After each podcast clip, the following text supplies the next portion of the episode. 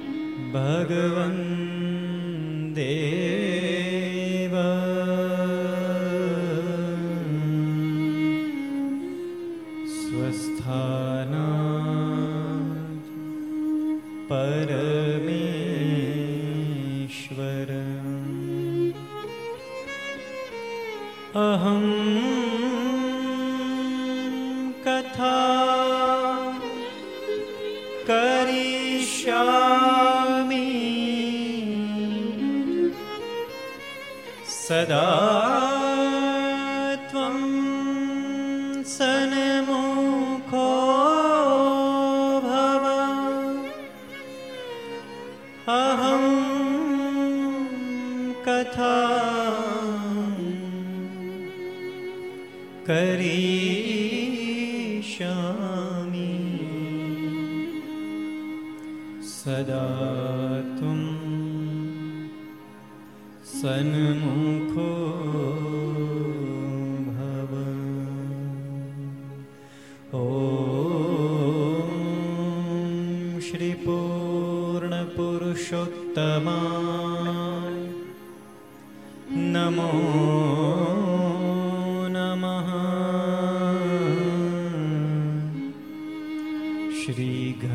श्याम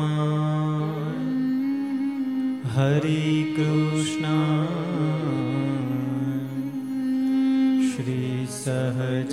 श्रीसहजानन्द स्वामिने नमो नमः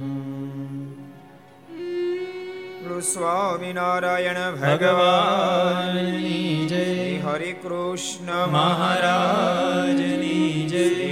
શ્રી બાલકૃષ્ણ લાલ કી જય રામચંદ્ર ભગવાન કી જય રાધા રમણ દેવની જય લક્ષ્મી નારાયણ દેવની જય નરે નારાયણ દેવની ગોપીનાથજી મહારાજની શ્રી મદન મોહનજી મહારાજની શ્રી કાષ્ટભન દેવ દેવની જય ઓ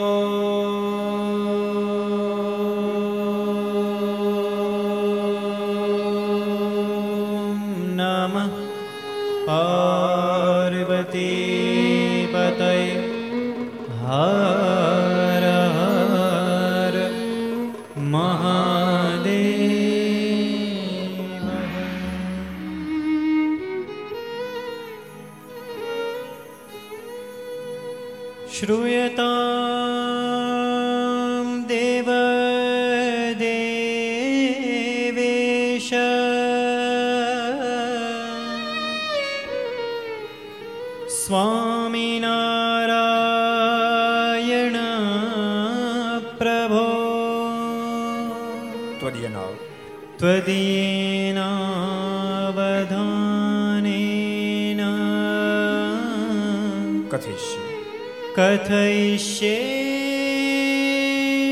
शुभा कथा श्रूयताम् श्रूयतां देवदेवेश स्वामिनारायण स्वामी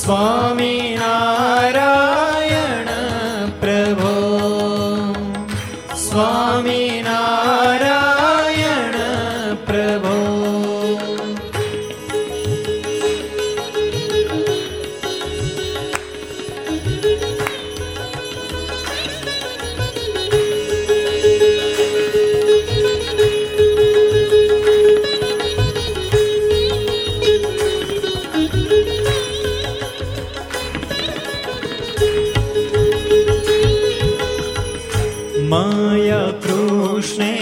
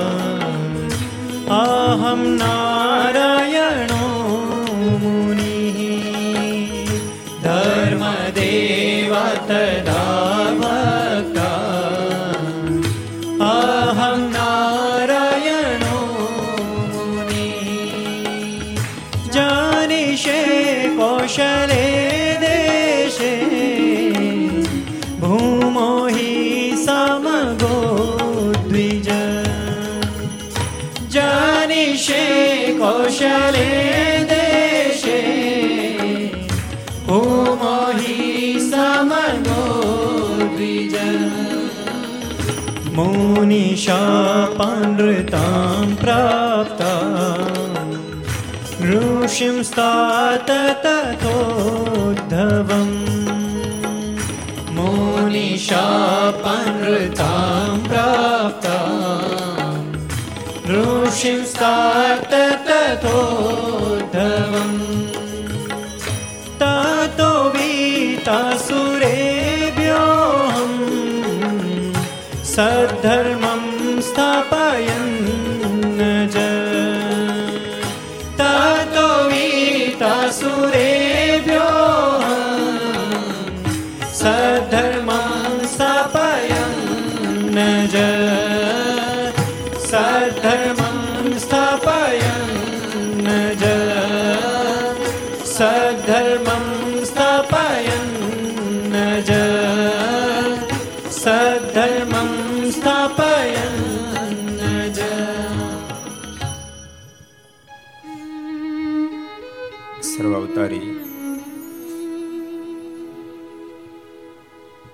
ભગવાન સ્વામિનારાયણ મહાપ્રભુની પૂર્ણ કૃપાથી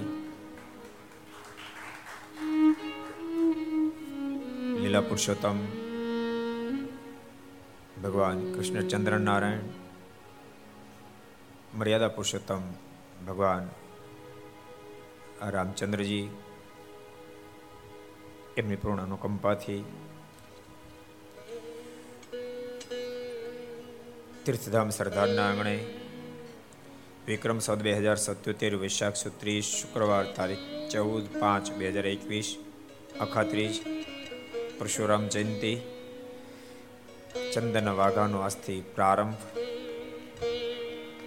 પવિત્ર દિવસે ચારસો ને તેરમી ઘરસભા અંતર્ગત શ્રીમદ ભાગવતની દિવ્યગાથા. Aastha Bhajan channel, Laksh channel, Kartavya channel Sardar Katha YouTube, Laksh YouTube, કર્તવ્ય યુટ્યુબ ઘર સભા યુટ્યુબ, આસ્થા ભજન યુટ્યુબ વગેરેના માધ્યમથી ઘેર બેસી આ ઘર સભાનો અને શ્રીમદ ભાગવત દિવ્ય ગાથાનો લાભ લેનારા શ્રી યજમાનશ્રીઓ, શ્રી શ્રોતાગણો, સભા ઉપસ્થિત પૂજ્ય કોઠારી સ્વામી, પૂજ્ય આનંદ સ્વામી, પૂજ્ય બ્રહ્મ સ્વામી પૂજ્ય પૂર્ણ સ્વામી બાલમુકુંદ સ્વામી વગેરે બ્રહ્મિષ્ઠ સંતો, પાર્ષદો, ભગવાન ખૂબ જ વાલા ભક્તો બધાને ખૂબ એથી જાજા કરીને જય સ્વામિનારાયણ. જય શ્રી કૃષ્ણ, જય શ્રી રામ, જય હિન્દ, જય ભારત.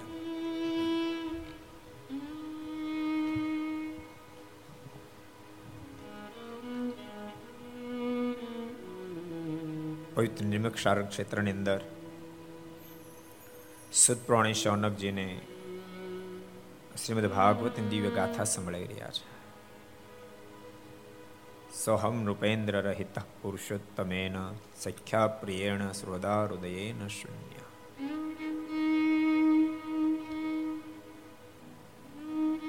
અતિ વેદનાથી ભરેલો આ શ્લોક છે જેની મૂછો પર લીંબુ લટકે જેનું નામ સાંભળતાની સાથે ભલભલા શરીરોના ગાત્રો ઢીલા થઈ જાય જેની સામે યુદ્ધના મેદાનમાં કોઈ બાથ ન ભીડી શકે. એવા પાર્થ અર્જુન આજ રડતે નેત્રે યુધિષ્ઠિર મહારાજાને કહી રહ્યા છે, મોટા ભાઈ આપણે શું કહું? સોહમ રૂપેન્દ્ર રહિત પુરુષોત્તમે સખ્યા પ્રિયેણ, મારા સખા, નહીં નહીં મારા અતિ પ્રિય મારું હૃદય. એવા ભગવાન દ્વારકાધીશા લોકમાંથી વિદાય લીધી છે.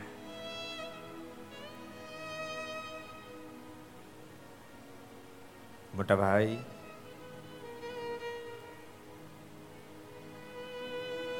ભગવાનની અન્ય રાણીઓને લઈને આવતો હતો.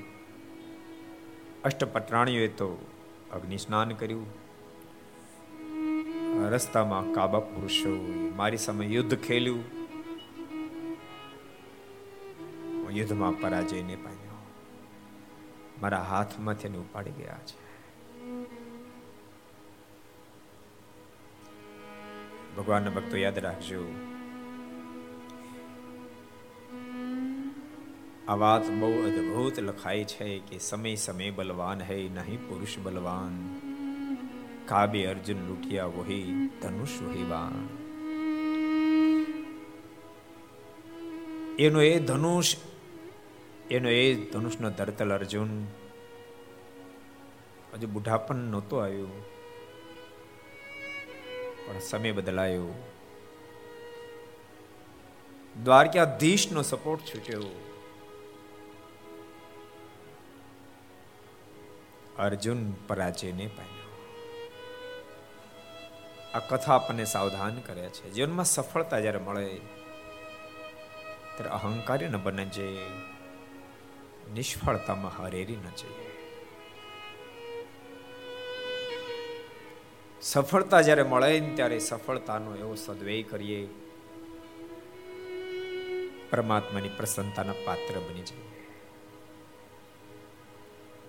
નિષ્ફળતામાં પ્રભુને બસ આધાર બનાવી જીવન જીવતા શીખીએ. જીવનના સમય બદલાતા રહેતા હોય છે. વિહરલાલજી મારના શબ્દમાં જોઈએ તો, વર્ષા પછી જે મસદા શિયાળો જતા શિયાળો પ્રસરે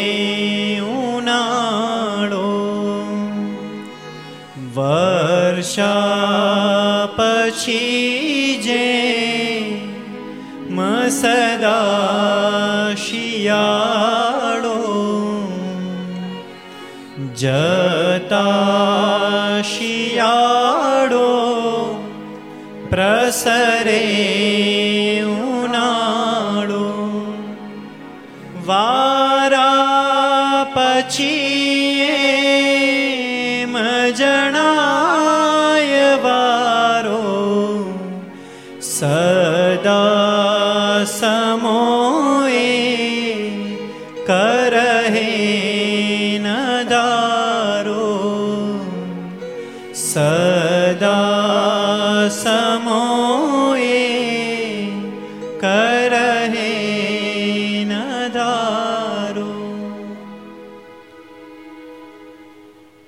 બારે માસ વર્ષા ઋતુ નથી ચાલતી.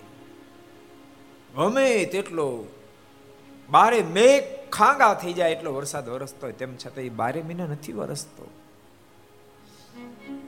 ગમે તેટલો ધોધમાર વરસાદ વરસતો તેમ છતાંય એ સમય એક ફેરી પૂરો થાય છે અને શિયાળો શરૂ થાય છે.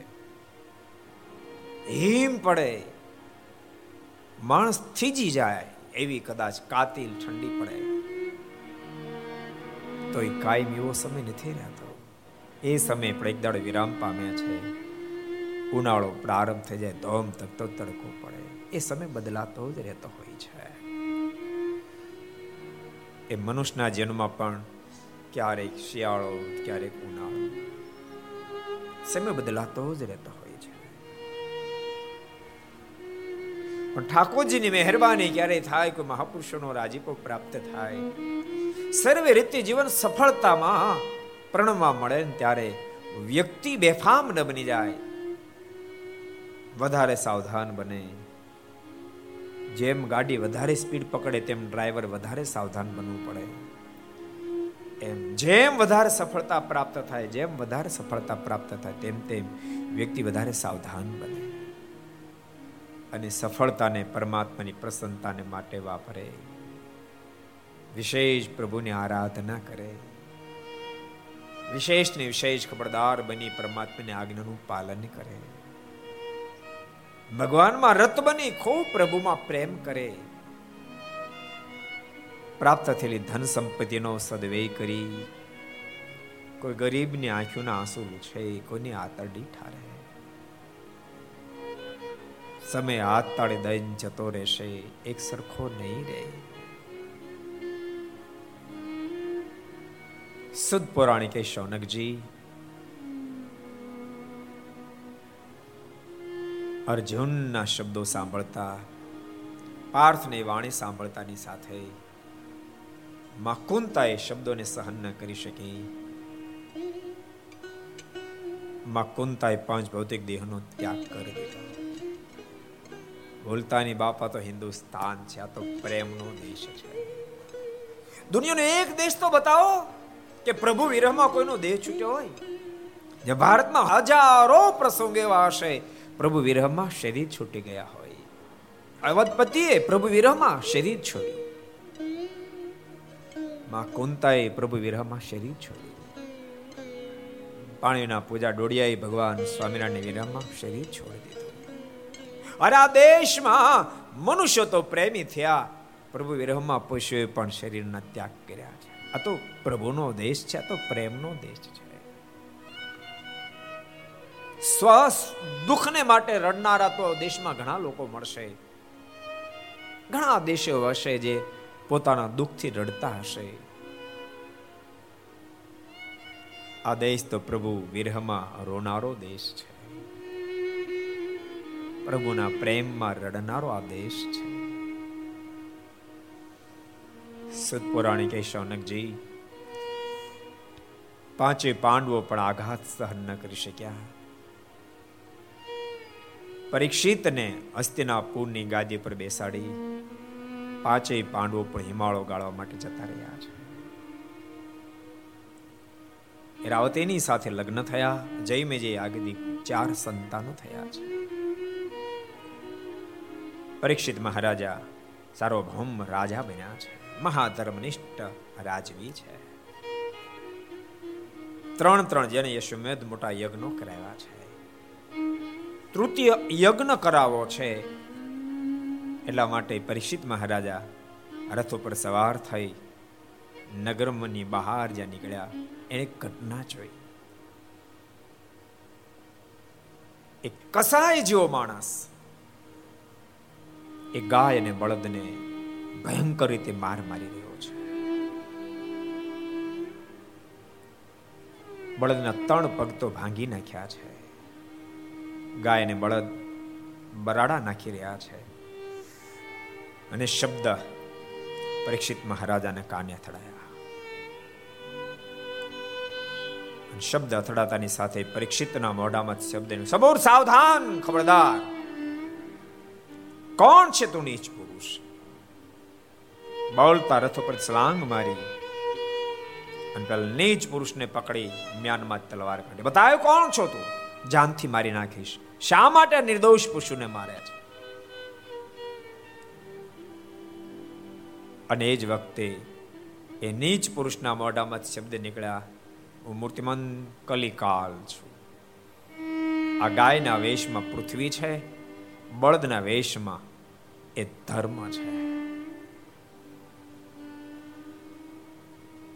આટલા શબ્દ સાંભળતા ક્રોધાયમાન બનેલા પ્રેક્ષિત મહારાજાએ કહ્યું, તે ધર્મની આ કરી દુર્દશા? અને પૃથ્વીની આ દશા તને જાનથી મારી નાખો? ભાઈ સાહેબ, મને મારશો નહીં. તને મારે નીચું ચાખે તું ધર્મને નષ્ટ કરવા બેઠો છો. કલિકાલે કહ્યું છે, એક તમારી વાત સાચી છે, પણ મારા હજારો દુર્ગુણો મધ્ય એક સદગુણ જબરો છે મારી અંદર. સતયુગ, ત્રેતાયુગ, દ્વાપર યુગની અંદર હજારો પ્રકારની સાધનાઓ કર્યા પછી પણ મુક્તિ જે દુર્લભ છે, એ મારા યુગની અંદર પરમાત્માને પહેચાન કરી માત્ર હરિનામ લેવા માત્રથી જીવાત્મા મોક્ષ પથમાં પાર ઉતરી જાય છે. યત ફલમ નાસ્તિ તપસા ન યોગિના ન સમાધિના તત્ફલમ લભતે સમ્ય કલો કેશવ કીર્તનાથ ઘોર કળી કાળની અંદર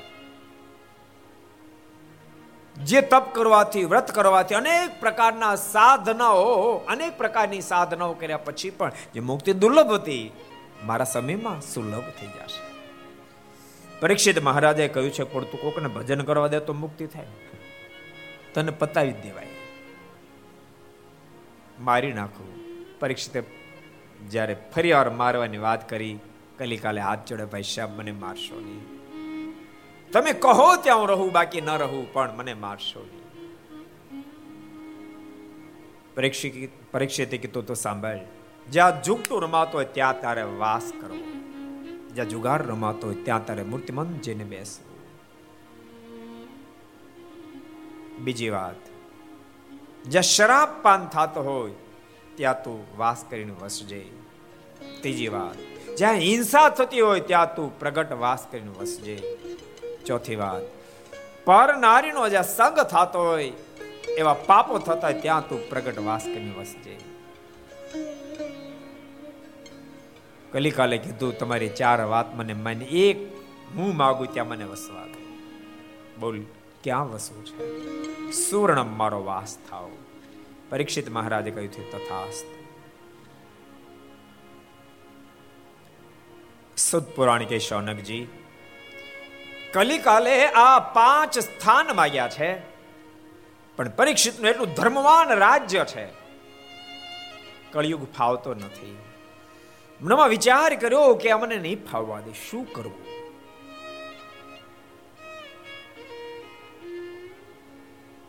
એમાં ઘટના ઘટી. એક દાડો પરીક્ષિત એવો સંકલ્પ થયો કે, દાદા, એવું મને કહેતા હતા, મોટી પેટી તું કોઈ દાડો ખોલીશ નહીં. એમાં શું હશે? એ પેક પેટીને રાજ કચેરીમાં બોલાવી છે. ખેંચીને રાજ કચેરીમાં હાજરી કરી. અને પેટીને ખોલવાની તૈયારી કરી. ચારે બાજુ ખુલ્લી તલવારે સિપાહીઓ ઊભા રહી ગયા છે. પેટી ખોલી અંદરથી જરાસંઘનો ધારણ કરેલો મુગટ, સુવર્ણનો મુગટ, એમાં સાચા હીરા જડેલા છે. જગમજી મગી ઉઠ્યો આખો મુગટ. પરીક્ષિતના મનમાંથી, ઓહો, કેટલો સરસ આટલો સરસ મુગટ? મુગટને પેટીમાંથી લઈને પોતાના માથા પર મૂક્યો છે. જ્યાં પરીક્ષિતે મુગટ પોતાના માથા પર મૂક્યો, એ જ વખતે કલિકાલે મુગટના માધ્યમથી પરીક્ષિતની અંદર પ્રવેશ કર્યો છે.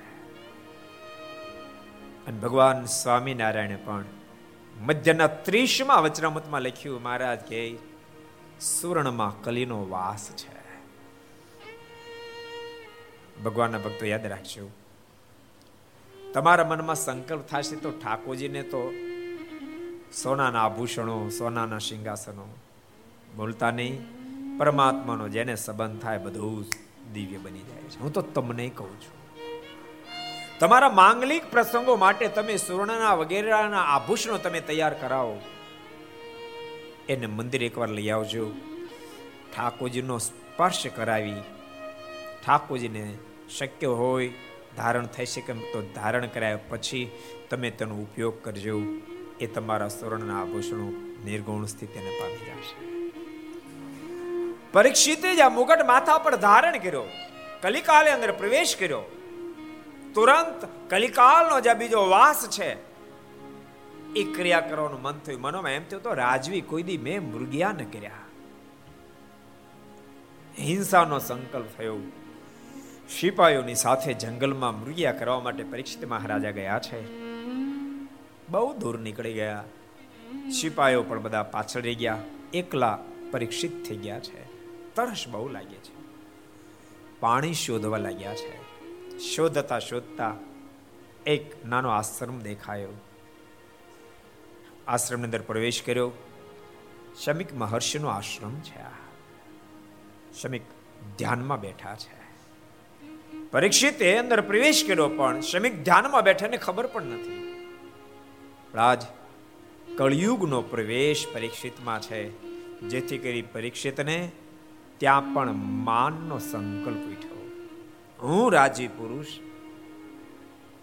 આ બધાનું ભરણ પોષણ કરનારો હું અને હું આવું? અને આ ઋષિ ઊભા ન થાય? મને બોલાવો પણ નહીં? આની ક્રિયા તો અબોધ જેવી છે. વિચાર આવતાની સાથે પરીક્ષિતને ક્રોધ ઉપજ્યો. અને ક્રોધમાં ક્રોધમાં ચારે બાજુ ચકળ વકળ જોતા તેમ એક મરેલો સર્પ જોઈ ગયા. પોતાના ધનુષથી ઊંચકી શમિકની ડોકમાં પહેરાયો છે. અને પરીક્ષિત પોતાના રાજ્યમાં ગયા છે.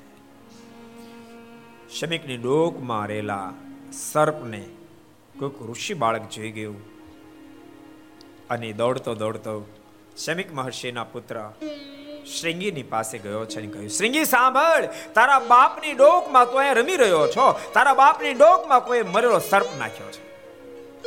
અને શ્રીંગી દોડતો દોડતો આવ્યો છે.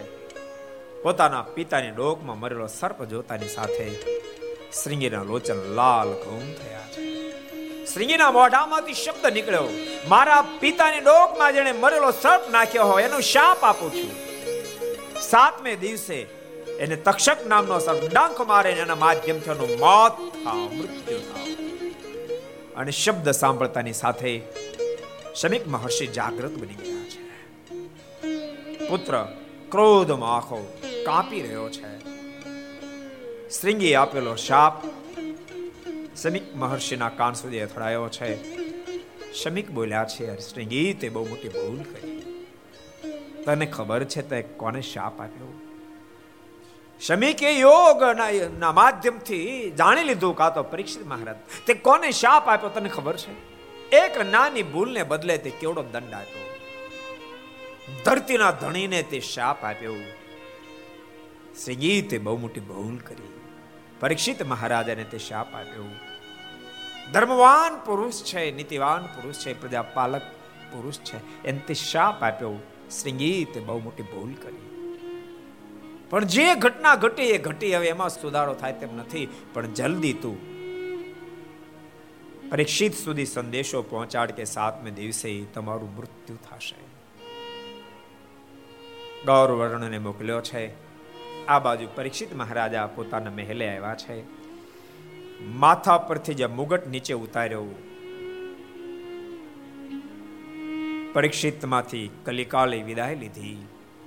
પરીક્ષિત મહારાજાને મહાભારે પશ્ચાતાપ થવા લાગ્યો. આ મેં શું કર્યું? મેં મારા કુલને કલંક લગાડ્યું. અમે તો સાધુ બ્રાહ્મણો ના પાલક છીએ. એના પગ પૂજનારા, એનો આશીર્વાદ ને રાજીપો લેનારા. અને આમે શું કર્યું? મેં ઋષિની ડોકમાં મરેલો સર્પ ભરાયો. આનો મને દંડ મળવો જ જોઈએ.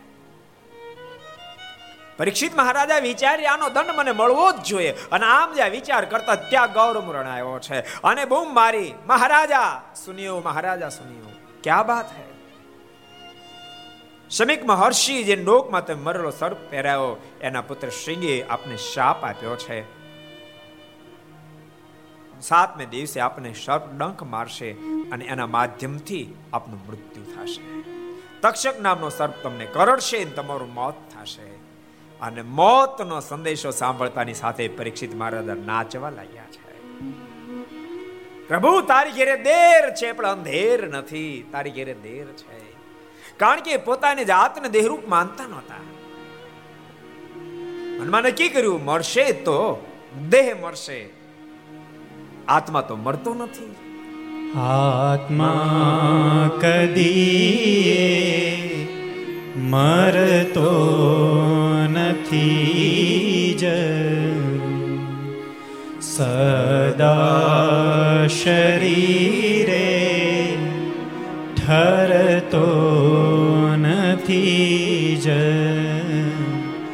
આત્મા કદી મરતો નથી જ સદા શરીરે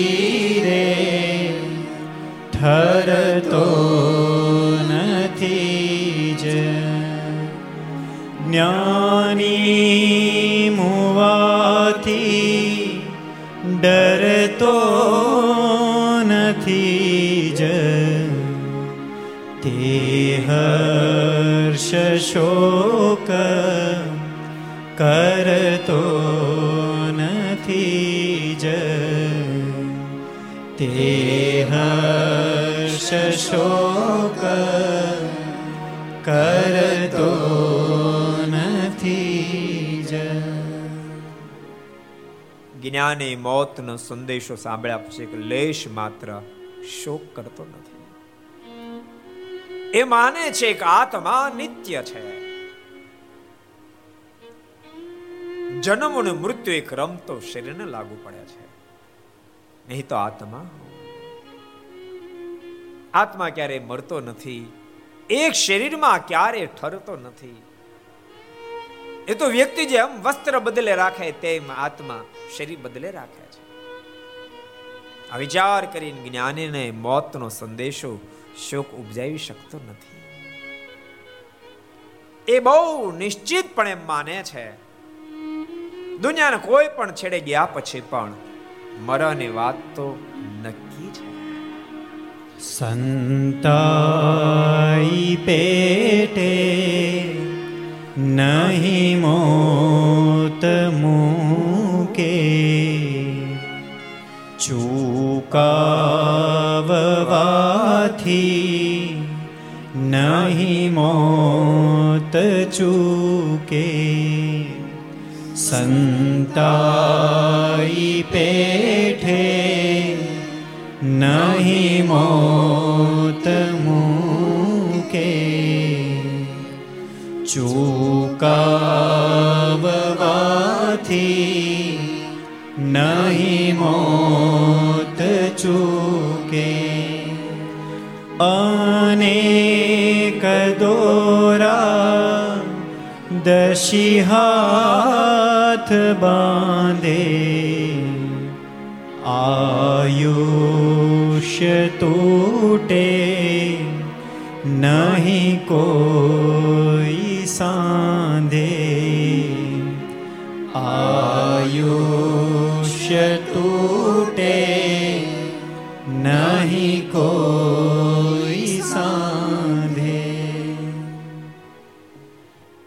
અન્નમ જ્ઞાની પુરુષ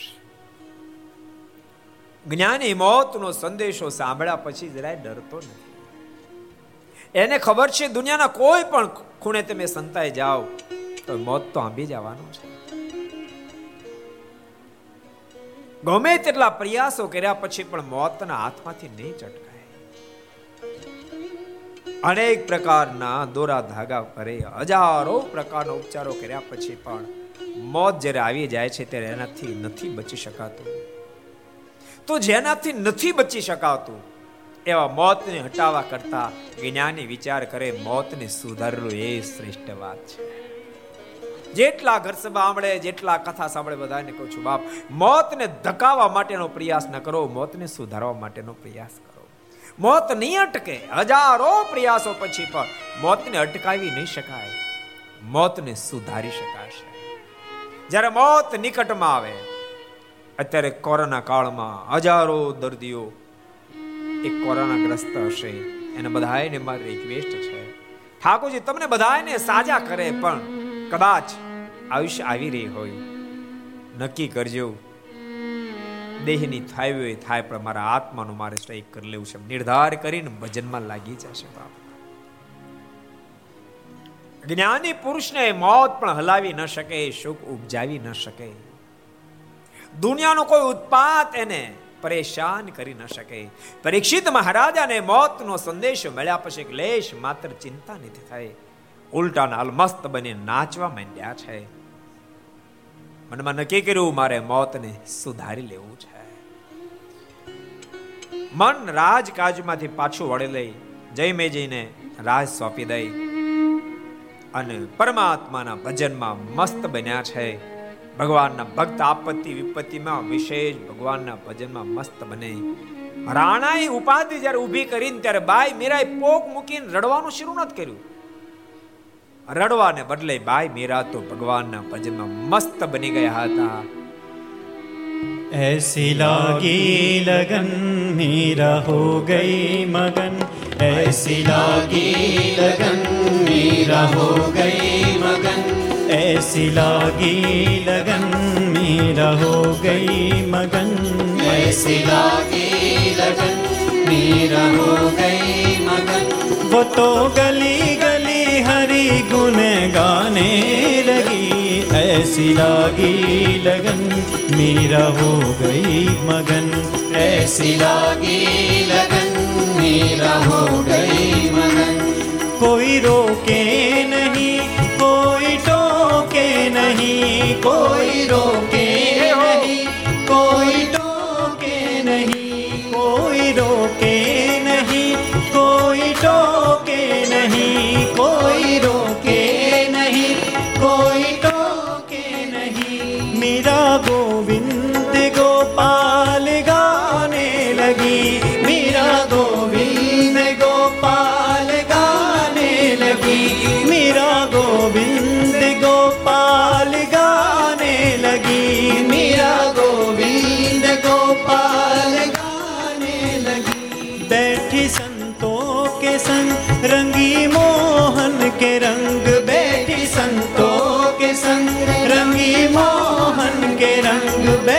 संतों के संग रंगी मोहन के रंग बैठी संतों के संग रंगी मोहन के रंग मेरा प्रेमी प्रीतम को मनाने लगी मेरा प्रेमी प्रीतम को मनाने लगी मेरा प्रेमी प्रीतम को मनाने लगी मेरा प्रेमी प्रीतम को मनाने लगी। वो तो गली गली हरी गुण गाने लगी।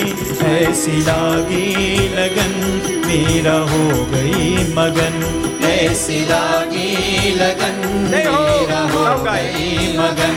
ऐसी लागी लगन मेरा हो गई मगन। ऐसी लागी लगन मेरा हो गई मगन। ऐसी लागी लगन मेरा हो गई मगन ऐसी लागी लगन मेरा हो गई मगन ऐसी लागी लगन मेरा हो गई मगन આપત્તિ વિપત્તિમાં રડવાને બદલે જે મીરા પ્રભુ સ્વરૂપમાં મસ્ત બની ગયા એમ આજ પરીક્ષિત પણ મોતનો સંદેશો સાંભળ્યા પછી હરિભજનમાં મસ્ત બન્યા છે ભક્તો યાદ રાખજો, એવું નહીં માનતા કે પરીક્ષિતના સમયમાં, દ્વાપર યુગમાં જ આવું શક્ય બને. ઘોર કળી કાળમાં પણ સત્સંગ કરી વાતને બરાબર જો સમજ્યા હોય તો આજે એવું શક્ય બને છે. એક બે ફેરી કથામાં કીધું હતું દસ બાર વર્ષ થયા. સુરતમાં નાગજી બાપા રાખોલિયા. કેન્સર થયેલો. બધા નક્કી કર્યું, આપણે કોઈને વાત ન કરી એને કહેવું નહીં. એમ બે ત્રણ મહિના થઈ ગયા. એક દાડો નાગજી બાપા એના ઘરના સદસ્યોને કે, શું તમે છુપાવો તમે એમ માનો મને નથી ખબર. મને કેન્સર છે, મને ખબર છે. એમાં ટેન્શન છે? ને હવે કેન્સર છે તો એક સંકલ્પ છે. મરવાની વાત તો નક્કી છે. સ્વામીની કથા બેસાડવી છે. બસ, પછી ભલે ઠાકોર તેડી અને સુરતમાં જબરજસ્ત કથા બેસાડે બહુ મોટું આયોજન કર્યું. પારાયણ પૂરી થઈ. પછી બે ત્રણ મહિના બીજા વ્યતીત થયા. શરીર થોડું લડથળવા માંડ્યું અને હું સુરત ગયેલો. ઘેર મળવા માટે ગયો. છોકરાઓ બધા હતા. ઠાકોરજીની આરતી ઉતારી. એ છોકરાઓને, સંતોને બધાને મેં બહાર મોકલ્યા. અને રૂમનો દરવાજો બંધ કરી. મેં કીધું, નગજી બાપા, તમારી ચિઠ્ઠી ફાટી ગઈ છે. છોકરામાંથી, પરિવારમાંથી, બધામાંથી પ્રીતિ તોડી નાખજો. માત્ર એક ભગવાન શ્રી હરિમાં જોડજો. મને કે, ગુરુ, ક્યારની બધામાં પ્રીતિ તોડી નાખીશ કે? અને બધા છોકરાને એનું બધું સોંપી દીધું છે. એક વસ્તુ પાસે રાખી નથી મેં કહી દીધું, હવે તમે મને તમારા વ્યવહારનું કઈ પૂછતાય નહીં. માત્ર મારનું ભજન કરું છું. બસ વાડ જોઈને બેઠો છું. મહારાજ ક્યારે તેડવા માટે આવે અને ક્યારે ધામમાં પહોંચે. ભક્તો, સામાન્યપણે તો આપણે સત્સંગ કર્યોની ફળશ્રુતિ આપણને ન દેખાય. પણ ખરા ટાઈમે ફળશ્રુતિની ખબર પડે. સત્સંગ કર્યો ખરા ટાઈમે મન જગતમાંથી પાછું વળી જાય. નક્કી થઈ જાય કે હવે મારું કોઈ નથી. મારા તો બસ મારા ઠાકોર છે. એમ સમજીને મન ભગવાનમાં લાગી જાય. સૂત પુરાણે કહે છે કે શૌનકજી પરીક્ષિત મહારાજાને સંદેશો મળતાની સાથે રાજકાજ બધું પુત્ર પરિવારને સોંપી દઈ ગંગાના તટ ઉપર આવ્યા છે. હજારો ઋષિ મહર્ષિઓ તમામને પૂછવા લાગ્યા છે, જેનું મૃત્યુ નજીકમાં આવ્યું અને શું કરવું જોઈએ? કેમ કરીને મોક્ષ સુધરે, મૃત્યુ સુધરે? બધાય અલગ અલગ અલગ અલગ ઉપાય બતાવી રહ્યા છે. પણ એ જ જગ્યાએ, એ જ વખતે આ જગ્યાએ આત્માની અંદર રમણ કરનારા મહાપુરુષ સુખદેવજી મહારાજનું આગમન થયું છે. બધા ઋષિ મહર્ષિ ઊભા થયા છે, વંદના કરી છે. પરીક્ષિત મહારાજાએ પણ ખૂબ પ્રેમથી વંદના કરી, એક સુંદર પથ્થર ઉપર આસન આપ્યું છે. પરીક્ષિત મહારાજા બે હાથ જોડી સુખદેવજી મહારાજને વિનંતી કરતા પ્રશ્ન પૂછવા લાગ્યા, હે ગુરુદેવ, અતઃ પુષ્ચામી સંસિદમ યોગિનામ પરમમ ગુરુ પુરુષ એ યત કાર્યમ માણસ સર્વથા જેનો મોત નજીકમાં આવી ગયો હોય જેનું મોત નજીક હોય, એ વ્યક્તિ શું કરવું જોઈએ? કેમ કરે તો મોત સુધરી જાય? મોત સુધરવાનો રસ્તો શું? સુખદેવજી મહારાજ બોલ્યા છે મર્યાનેશ તે પ્રશ્ન કૃતો લોક હિતો રૂપા આત્મવિદ સંમત પુંસા પરીક્ષિત બહુ અદ્ભુત પ્રશ્ન પૂછ્યો છે. મોટા મોટા જ્ઞાનીઓ, ધ્યાનીઓ, યોગીઓ, મહાપુરુષો પણ તારા પ્રશ્નની સરાહના કરે અદ્ભુત તે પ્રશ્ન પૂછ્યો છે. પરીક્ષિત મોત જેને સુધારો એને મન ઉપર વિજય પ્રાપ્ત કરવો પડે. મન ઉપર જે વિજય પ્રાપ્ત કરી શકે એ જ મોતને સુધારી શકે. પરીક્ષિત મન ઉપર વિજય પ્રાપ્ત ન થાય ત્યાં સુધી મોક્ષ મહા દુર્લભ છે. કારણ? જરૂર જાણો મન સિંહ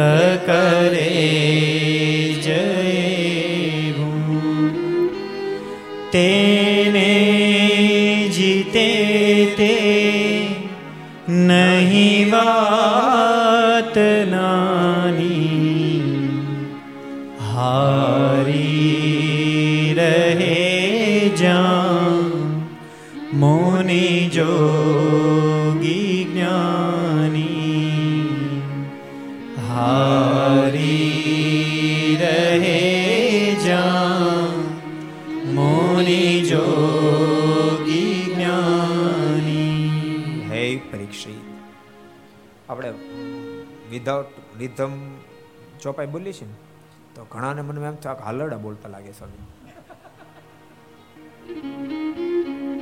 જરૂર જાણો મન સિંહ જેવું, આત્મા તણી ઘાત કરે જેવું.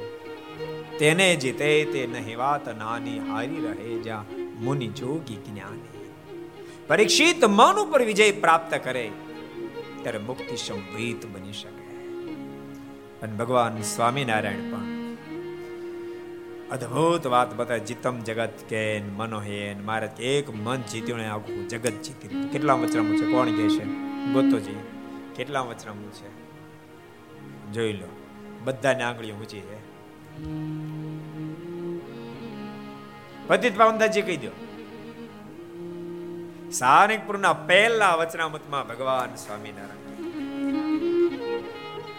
જેણે મન જીત્યું, એને જગત જીત્યું. પરીક્ષિતે હાથ જોડ્યા છે ગુરુદેવ એ મન કેમ જીતાય પરીક્ષિત અષ્ટાંગ યોગ સિદ્ધ કરવાથી મન ઉપર વિજય પ્રાપ્ત થઈ શકે છે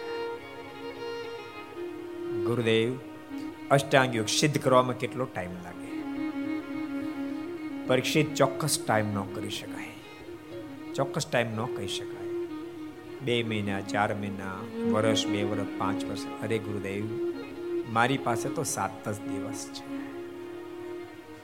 સાત દિવસમાં મુક્તિ થાય એવો કોઈ રસ્તો. અને એ વખતે સુખદેવજી મહારાજે પરીક્ષિતની સામે જોયું છે. પરીક્ષિત સાત દિવસમાં તારે મુક્તિ છે. એમ વાત છે. હા, ગુરુદેવ. પરીક્ષિતનો પ્રશ્ન પ્રથમ સ્કંદમાં પૂછાયો છે. દ્વિતીય સ્કંદમાં આવે, સુખદેવજી મહારાજ પરીક્ષિતને મુક્તિનો રસ્તો બતાવી રહ્યા છે. પરીક્ષિત સાત દિવસમાં જો મોક્ષ જોતો હોય તો જીત્તાસનો, જીત શ્વાસો, જીત સંગો, જીતેન્દ્રિય, સ્થુલે ભગવતો રૂપે મન સંધાર્ય દિયા તો આસન જીત, શ્વાસને જીત. પરીક્ષિત, મન ઉપર કંટ્રોલ કરવાનો પ્રયાસ કર. અને સાંભળ, અષ્ટાંગ યોગના માધ્યમથી અશક્ય બને છે. પણ તારી પાસે સાત જ દિવસ છે. અષ્ટાંગ યોગ સિદ્ધ કરવાનો ટાઈમ નથી. સાત દાડા એક આસન સિદ્ધ ન થાય. તો સાંભળ, હું તને પરમાત્માના દિવ્ય ચરિત્રો સંભળાવ. અને પરીક્ષિત એમાં જો તારું મન રોકાઈ જશે ને, તો સાત દાડામાં તારી મુક્તિ થઈ જશે. હા, ગુરુદેવ. તો બસ એ જ રસ્તો જોતા હો પણ પરીક્ષિત એમાં તારે તારા મનને એકાગ્ર કરવું પણ જરૂર એકાગ્ર કરીશ. પરીક્ષિતે અનેકવિધ પ્રશ્નો પૂછ્યા છે. સૃષ્ટિની ઉત્પત્તિની ગાથા પણ પૂછી છે. સુખદેવજી મહારાજ અદ્ભુત ઉત્તરો આપ્યા છે. અને ઉત્તરો આપતા આપતા સુખદેવજી મહારાજ બોલ્યા છે, પરીક્ષિત, સાંભળ. પૂર્વે બ્રહ્માજી ખૂબ જ્યારે તપ કર્યું ત્યારે એના ઉપર પરમાત્મા રીજાતા અને સૃષ્ટિ સર્જવાનું જ્ઞાન આપ્યું હતું. અને પોતાના સ્વરૂપનું પણ જ્ઞાન આપ્યું તેને ચતુર્શ્લોકી ભાગત કહેવામાં આવે છે. એ જ જ્ઞાન બ્રહ્માએ નારદજીને આપ્યું હતું. અને નારદજી એ જ જ્ઞાન સરસ્વતીને કિનારે બેઠેલ, ઉદાસ બનીને બેઠેલ, અશાંત બનેલ મારા પિતા વેદી વ્યાસજીને આપ્યું હતું. અને પરીક્ષિત, એ જ જ્ઞાન મારા પિતા વેદ વ્યાસજીએ મને આપ્યું છે. પરીક્ષિત સાવધાન બન એ શ્રીમદ ભાગવતનું દિવ્ય જ્ઞાન રૂપી કથા હું તને સંભળાવું પરીક્ષિત સાવધાન બન્યા છે પરીક્ષિતે બે હાથ ચડ્યા છે અને પરીક્ષિતના મોઢામાં શબ્દ નીકળે હે ગુરુદેવ કુત્ર ક્ષતુર ભગવતે મૈત્રેયણાશ્ચ સંગમ કદાવાસ સંવાદ એતત વર્ણન પ્રભુ આપ મારા પર કૃપા દ્રષ્ટિ કરો. મૈત્રી મહર્ષિ અને વિદુરજીનો સંવાદ બહુ અદ્વિતીય છે, બહુ મહાન છે મેં સાંભળ્યું છે. તો સંવાદ ક્યાં થયો હતો ને કેમ થયો હતો? એ કથા મારે સાંભળી જ તો મારા પર કૃપા કરી. વિદુર અને મૈત્રી મહર્ષિનો સંવાદ એની કથા મને સંભળાવો. સુખદેવજી મહારાજ બોલ્યા છે, પરીક્ષિત સાંભળ. હવે સુખદેવજી મહારાજ અને પરીક્ષિતનો સંવાદ ચાલશે. તૃતીય સ્કંદનો પ્રારંભ થઈ ગયો, બે સ્કંદ પૂરા થયા.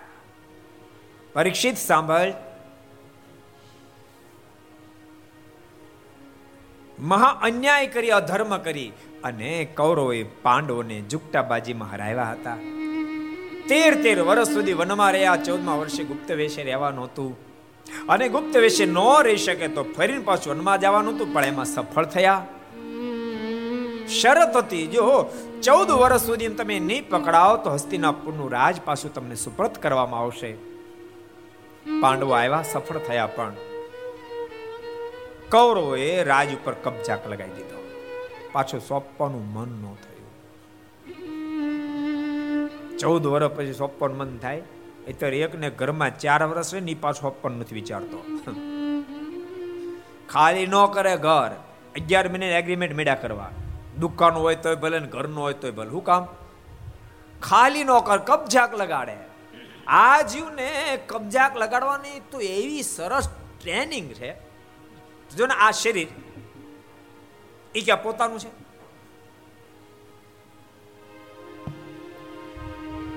આ કાયા દાગીનો દીનાનાથનો રે. આ કાયા દાગીનો દાગીનો દીનાનાથનો રે આ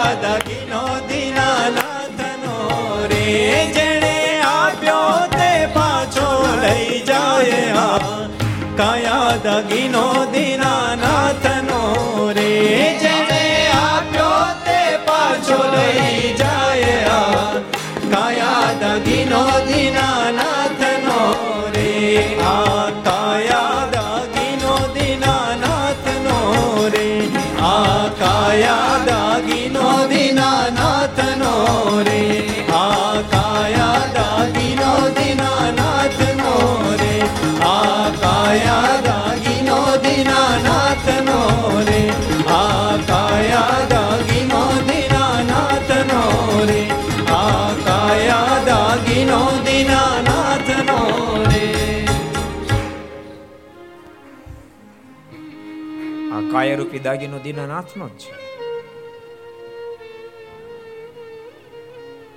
જેણે આપ્યો તે પાછો લઈ જાય પણ પાછો આપવો આપણને ગમતો નથી તૂટી જાય ત્યાં સુધી પ્રયાસ કરી કોઈ હિસાબે ન લઈ જાય પણ ઠાકોર આગળ હાલતું નથી એટલે લાચાર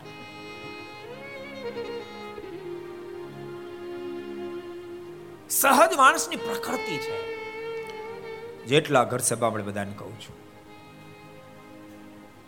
આવા સંસ્કાર રાખશો નહીં. કોઈનું પડાવી લેવાના તમે કોકના ઘરમાં એક વર્ષ તો શું, પણ કદાચ પચીસ વર્ષે ભાડે, પચીસ વર્ષ સુધી ભાડે રહ્યા હો ને, અને માલિક માગે તે દાડે પાછું સુપ્રત કરી દેજો. પેલા માણા માણાનું શું લેવાનું? માણસ પાસે શું લઈને કાઢવાના?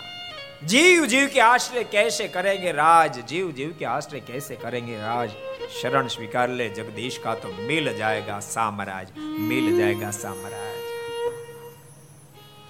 લોકોનું કબજા કે લગાડવા કરતા પરમાત્માને પ્રાર્થના કરો પ્રયત્ન કરો ઠાકોરજી આપશે ઘણા ઘણા લોકોને તેવી લાલચો લાગે હું ક્યારેક કથામાં કહું છું સંસારીનું તો પડાવી લે એમ એના પર તો કબજાક લગાડે, ક્યારેક ક્યારેક કોઈ ધાર્મિક સ્થાન હોય, આજીવિકા માટે દુકાન હોય, ઘર હોય, જમીન હોય, એને પડાવી લે તમે કલ્પના તો કરો. ઈ ભાડે આપ્યું હોય એ ખાલી ન કરે. બહુ સાચું કહો, તમે બહુ જબરજસ્ત ભૂલ કરો છો. એ ધર્માદામાંથી ખરીદેલું મકાન છે. કોઈ ધર્માદામ પાંચ રૂપિયા આપ્યા છે, કોઈ દસ આપ્યા, કોઈ પચીસ આપ્યા, કોઈ પચાસ આપ્યા, કોઈ હો બસો, પાંચસો, એમાંથી ઘર ખરીદવામાં આવ્યું છે એ ઘરને તમે કબજાક લગાડશો, દુકાનને તમે કબજાક લગાડશો જમીનને તમે કબજાક લગાડશો. તમે તો સુખ્યા નહીં થાય, તમારી પેઢીઓ સુધી સુખ નહીં મળે, પેઢીઓ સુધી દુખી રહેશો તમે તો દુખીના ડાળિયા થઈ જશો, તમારી પેઢીઓ દુખીના ડાળિયા થઈ, પેઢીઓ દુખીના ડાળિયા થઈ જાય. મહેરબાની કરીને ભૂલ નહીં કરશો. અને સંતાનો પણ એવા સંસ્કારો રેડજો બેટા, જિંદગીમાં ક્યારે આરામને પાય લેવાનો સંકલ્પ કરીશ એક પાય નો જઈએ રામ પુરુષાર્થ કરો, મહેનત કરો, પરસેવો પાડો. અને પ્રાપ્ત થયેલી સંપત્તિમાંથી જરૂર તમે તમારી ઈચ્છા પ્રમાણે ઘર બનાવો, દુકાન બનાવો. પણ કોઈનું હરામનું લેવાનો સંકલ્પ નહીં કરશો. સુખદેવજી મહારાજ કે, પરીક્ષિત કરો ને કુબુદ્ધિ જાગી. પાછું રાજ્ય સોંપવા માટે તૈયાર ન થયા બહુ પ્રકારના દૂતોને મોકલ્યા છે. બહુ પ્રકારે મનાવવાનો પ્રયાસ કર્યો છે, પણ દુર્યોધન એકનો બે થતો નથી. આ બાજુ ભીમ અને અર્જુનથી સહન થતું નથી. યુધિષ્ઠિર મહારાજા તો હજી સહી જાય છે. નકુલ સહદેવ પણ શાંત છે. એ સહન કરી લે, પણ ભીમ અને અર્જુનથી સહન થતું નથી. ભીમ અને અર્જુન કહે છે કે આ લાતો કા દેવ હે, વો બાતો સે નહીં માનેગા. એમ એની સાથે વાતો કરે છે નહીં માને. પરમાત્મા કેટલા બધા દયાળુ છે. દ્વારકાધીશે કીધું, અર્જુન, ભીમ, એક ચાન્સ મને આપો. હું દૂત બનીને જાઉં. દુર્યોધનને મનાવીશ, અર્જુન, હું સમજુ છું દુર્યોધન ખડ્ડુસ છે, પણ કદાચ માની પણ જાય. અર્જુન ભીમ એ દુર્યોધન જો માની જાય ને, તો યુદ્ધની રમખાણ અટકી જાય. હજારોની કતલે આમ અટકી જાય. મને એક ફરી જવા ભીમે કીધું, સારું જાઓ. અને દ્વારકાધીશ અસ્તિનાપુર આવ્યા છે. બહુ પ્રકારે દુર્યોધનને સમજાવવાનો પ્રયાસ કર્યો છે. દુર્યોધન, તું માની જા. તમે કાકા દાદાના ભાઈઓ છો. હવે તમારે કાયદેસર તો રાજ્ય પાંડવોને સોંપી દેવું પડે. પણ જાઓ, અડધું એને સોંપો ને અડધું તમે રાખો. પણ દુર્યોધન દશરો ધૂણાયો. નહીં શક્ય બને. દ્વારકાધીશ ત્યાંથી આગળ વધ્યા. જા દુર્યોધન, કોઈ પણ ભોગે યુદ્ધ મારે અટકાવવું છે. પાંચ ગામ માત્ર તમે પાંડવનો આપી દો હું એને મનાવી લઈશ. એ સંતોષ છે, માની જશે. અને એ જ વખતે દુર્યોધનના મોઢામાંથી શબ્દ નીકળ્યા, દ્વારકેશ, કાન ખોલીને સાંભળી લો. આગળ બોલવાની જરૂર નથી. પાંચ ગામ તો શું પણ સોના નાકા જેટલી ધરતી યુદ્ધ કર્યા વિના અમે પાંડવને આપવા માટે તૈયાર દુર્યોધનના શબ્દ સાંભળતાની સાથે દ્વારકાધીશના લોચન લાલ થયા છે. દ્વારકાધીશ ઊભા થઈ ગયા છે. અને દ્વારકાધીશના મોઢામાંથી શબ્દ નીકળ્યા છે, દુર્યોધન, તારે યુદ્ધ જ કરવું છે ને? તો જાઓ, તને યુદ્ધનો જાહો આપીને જાઉં છું. પણ દુર્યોધન, કાન ખોલીને સાંભળી લેજે. યુદ્ધના મેદાનમાં ભીમ અને અર્જુન બંને ગાંડા બનીને યુદ્ધના મેદાનમાં બોથરાટી જ્યારે બોલાવા માંડશે ત્યારે ગાંધારીના સ્વામીથી કે તેવડ નથી ભીમ અને અર્જુનની સામે ટકી શકો. બોલતો નહીં દુર્યોધન તું તો મરીશ, તારા નવાણું ભાઈઓ પણ યુદ્ધના મેદાનમાં કૂતરાને મોતે મરશે. દુર્યોધન, કાન ખોલીને સાંભળી લે, અત્યારથી તને કહીને જાઉં છું. યુદ્ધ ભયંકર ખેલાશે અને એમાં વિજય પાંડવોનો થશે. આ વાત તું તારા કલેજામાં લખી લેશે બોલતા દ્વારકાધીશે રાજ કચેરીનો ત્યાગ કર્યો છે. પણ જતા જતા મનમાં વિચાર થયો, હજુ યુદ્ધ રોકાઈ જાય તો બહુ સારું. અને જતા જતા દ્વારકાધીશે કર્ણનું કાંડું પકડ્યું છે. કર્ણને પોતાના રથમાં બેસાડ્યો છે. રથ નગરની બહાર લઈ જઈ દ્વારકાધીશે રથને ઊભો રાખ્યો છે. બહુ બહુ સમજાવવાનો પ્રયાસ કર્યો. કર્ણરાજ સાંભળ. દુર્યોધન યુદ્ધનું મંડાણ માંડવાની જે વાત કરે છે, એનું કારણ તું જ છો. તારા જોડે યુદ્ધની વાત ચાલે છે. કર્ણ, તું જો માની જાને, તો આખું યુદ્ધ અટકી જાય, આખી રમખાણ અટકી જાય. અને કર્ણ એના બદલામાં તું કહેતો હતો તને હસ્તીના પુણ્ય ગાદી પર સ્થાપિત કરીશ. પણ તું દુર્યોધનનો સંગ છોડી દે. કર્ણે હાથ ચડ્યા છે. કૃપાનાથ, હું જાણું છું, યુદ્ધના મેદાનમાં રમખાણ બોલશે. હજારો લાખોની કતલેઆમ બોલશે. લાખો નિર્દોષ મરાશે. પણ દુર્યોધન મારો મિત્ર છે અને મારો મિત્ર નાતે હું દુર્યોધનનો ત્યાગ નહીં કરી શકું. તમે કલ્પના કરો. કર્ણની વફાદારી કેવડી હશે? આખું હસ્તિનાપુરનું રાજ મળે તેમ છતાંય પણ દુર્યોધનનો ત્યાગ કરવા તૈયાર નથી. વફાદારી જબરી છે. પણ જેની વફાદારી રાખી એ પાત્ર યોગ્ય નથી. ઓલી ઓલી ઘટના તમે સાંભળી હશે. એક કાળુ નામનો કોળીનો યુવાન, બહુ શરીર માણસ. એક શેઠને ત્યાં રખોપાનું કામ રખોપાનું ખબર પડે? રખોપું. રખોપાનું કામ કરતો હતો. એની શરીરતાને કારણે ચોર લોકો બીજે બધે ધાડ પાડે, પણ ન જાય. પણ આંખના કણા જે મેં ખટકવા લાગ્યો, નક્કી કર્યો પતાવી દેવાય.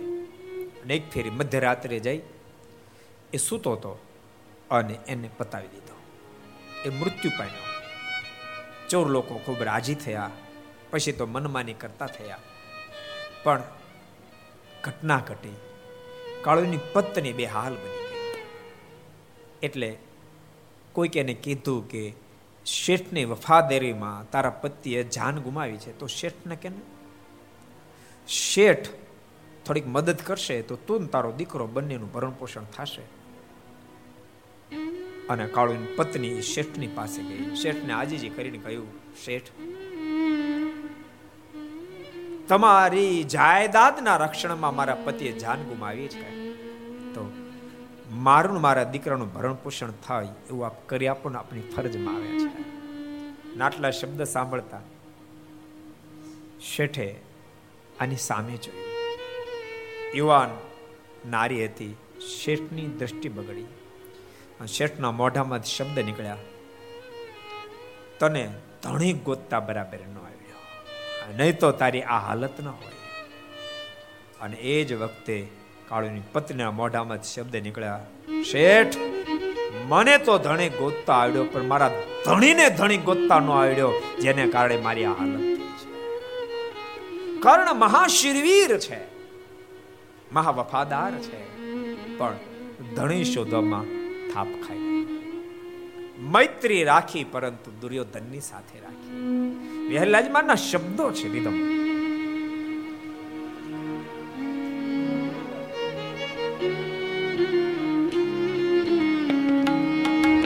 શત્રુ તથાપી સમજુજ સારો. શત્રુ તથાપી સમજુજ સારો. શત્રુ તથાપી સમજુજ સારો શત્રુ તથાપી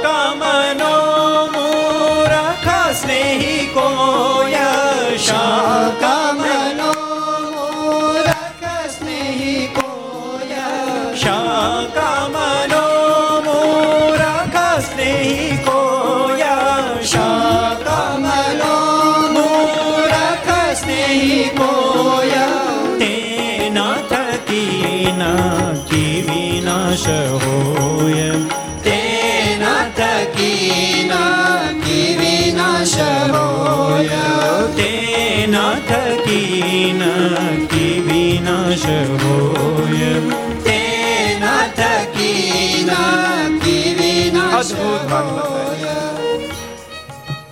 મિત્ર શોધો તો સજ્જનને શોધશો કોઈ મિત્ર બનાવો તો સજ્જનને બનાવશો. કદાચ દુશ્મન બનાવો તો કોઈ સજ્જનને બનાવશો. દુર્જનને દુશ્મન તો ન બનાવો, પણ મિત્ર પણ ન બનાવો. એ દુશ્મન બનશે તો તો નુકસાની કરશે, મિત્ર બનશે તો નુકસાની કરશે. કરણે મિત્ર બનાવ્યો પણ દુર્જન દુર્યોધનને બનાવ્યો છે. દ્વારકાધીશને પણ ઘડી બે ઘડી તેમ થઈ ગયું કે આની વફાદારીને સલામ છે. આખું હસ્તિનાપુરનું રાજ એટલે દિલ્હીની ગાદી. હસ્તિનાપુર એટલે દિલ્હી. આખી દિલ્હીની ગાદી આપી દે. તેમ છતાં એમ કે નહીં. હું દુર્યોધનનો ત્યાગ નહીં કરું. અને વફાદારીને સલામ છે. પણ દુર્યોધન જેવાને મિત્ર બનાવ્યો એ વાત આના માટે દયામણી છે. દ્વારકાધીશે વિદાય લીધી છે. સુખદેવજી મહારાજ કે પરીક્ષિત વિદુરજીને આ વાત જરાય ગમી નહીં. વિદુરજીના મનમાં વિચાર થયો, દુર્યોધનને તો શું સમજાવવું જેને માથું જ નથી. માથું? જેનું પાકલ પોપૈયા જેવું થઈ ગયું છે, એનું શું સમજાવવું આ સમજે તેમ નથી. ભાઈને સમજાવ નિર્ધાર કરી. વિદુરજી ધૃતરાષ્ટ્રની પાસે ગયા છે. અને ધૃતરાષ્ટ્રને વાત કરીએ છે, મોટા ભાઈ, મારી વાત તમે માનો. દુર્યોધનને તમે તમારો પુત્ર ન માનો. તમારે ત્યાં કોઈ દુશ્મન પુત્ર બનીને આવ્યો છે. મારી વાત મનાય તો આપ દુર્યોધનનો ત્યાગ કરી દો. અને મોટા ભાઈ, તમે એક દુર્યોધનનો ત્યાગ નહીં કરી શકો તો યાદ રાખજો. તમે સો સો સંતાનના પિતા હોવા છતાં પણ એક દિવસ એવી ઘટના ઘટશે. તમને અગ્નિ મૂકનારો કોઈ નહીં બચે, અગ્નિ મૂકનારો કોઈ નહીં બચે. માટે મારી વાત મનાતી હોય, દુર્યોધનનો ત્યાગ કરી દુર્યોધન ખોટી હઠ પકડીને બેઠો છે. ભગવાનના ભક્તો યાદ રાખશો, જીવનમાં કદી એવી હઠ નહીં પકડશો કે જે હઠ બહુ મોટી નુકસાની હોઈ શકે તેમ. પોતાની કોઈ વાત હોય તો જરૂર મૂકવી, પરંતુ એ વાત આગળ પાસે વિચાર કરી અને પછી રજૂ કરી. દુર્યોધને ખોટી હઠ પકડી છે, અડધું રાજ્ય મળે છે અને આખું રાજ્ય મળે માત્ર પાંચ ગામ આપવાના છે, તો પણ સ્વીકારવા તૈયાર નથી વાતને. મોટા ભાઈ મારી વાત માનો. તો ત્રાષ્ટ્રજીના મોઢામાં શબ્દ નીકળ્યા છે, વિદુર, તું જ્યારે મારી પાસે આવ્યો છો, તું જ્યારે વાત કરશો, ત્યારે મનમાં એમ થાય છે, મારે રાજ પાંડવોને સોંપી દેવું પણ દુર્યોધન મારી પાસે આવીને જ્યારે વાત કરે છે ત્યારે મનમાં એમ થાય છે, સોયના નાકા જેટલી ધરતી પણ પાંડવને સોંપી નથી. ભક્તો સંગમાં તફાવત કેટલો અને વિદુરજી ધૃતરાષ્ટ્રની પાસે વાત કરે છે, એ સમાચાર દુર્યોધનને મળ્યા. અન દુર્યોધન લાલ ઘૂમ થયો છે. સિપાહીને કહ્યું સિપાયો જાઓ, પિતાની પાસે કાકા વિદુર પહોંચી ગયા છે. એને રાજ કચેરીમાં હાજર કરો. વિદુરને રાજ કચેરીમાં હાજર કરવામાં આવ્યા છે. દુર્યોધનના મોઢામાંથી શબ્દ નીકળ્યા છે, કાકા, મારા અન્નના ટુકડા પર પોષાઈ રહ્યા છો અને મારી વિરુદ્ધમાં શું પિતાને આગળ ફરિયાદ કરો છો? તમને ખબર નથી તમે કોણના અન્નના ટુકડા પર પોષાઈ રહ્યા છો? અને આવીને આવી ફરિયાદ જો આપને કર્યું હોય તો મને મારા રાજ્યમાં પોસાવ તેમ નથી. જાઓ સિપાયો વિદુર નાયથી ધક્કા મારીને કાઢી વિદુરજીના મુખમાંથી શબ્દ નીકળ્યા, દુર્યોધન, તારે મને ધક્કા મારીને કાઢવો નહીં પડે. હું જ પાપી તારી સાથે રહેવા માટે તૈયાર હું હવે જાઉં છું. બોલતા વિદુરજી હસ્તિનાપુરની રાજનો ત્યાગ કર્યો છે. બોલતા નહીં, અર્જુનના ગાંડીમાં તાકાત નહોતી, ભીમની ગદામાં તાકાત નહોતી જ્યાં સુધી વિદુરજી કૌરવની પડખે બેઠા ત્યાં સુધી કૌરવનો વાકો વાળ થઈ શકે. પણ સામે ચાલી દુર્યોધને વિદુરજીને રજા આપે છે. વિનાશ કાળે વિપરીત બોલતા નહીં.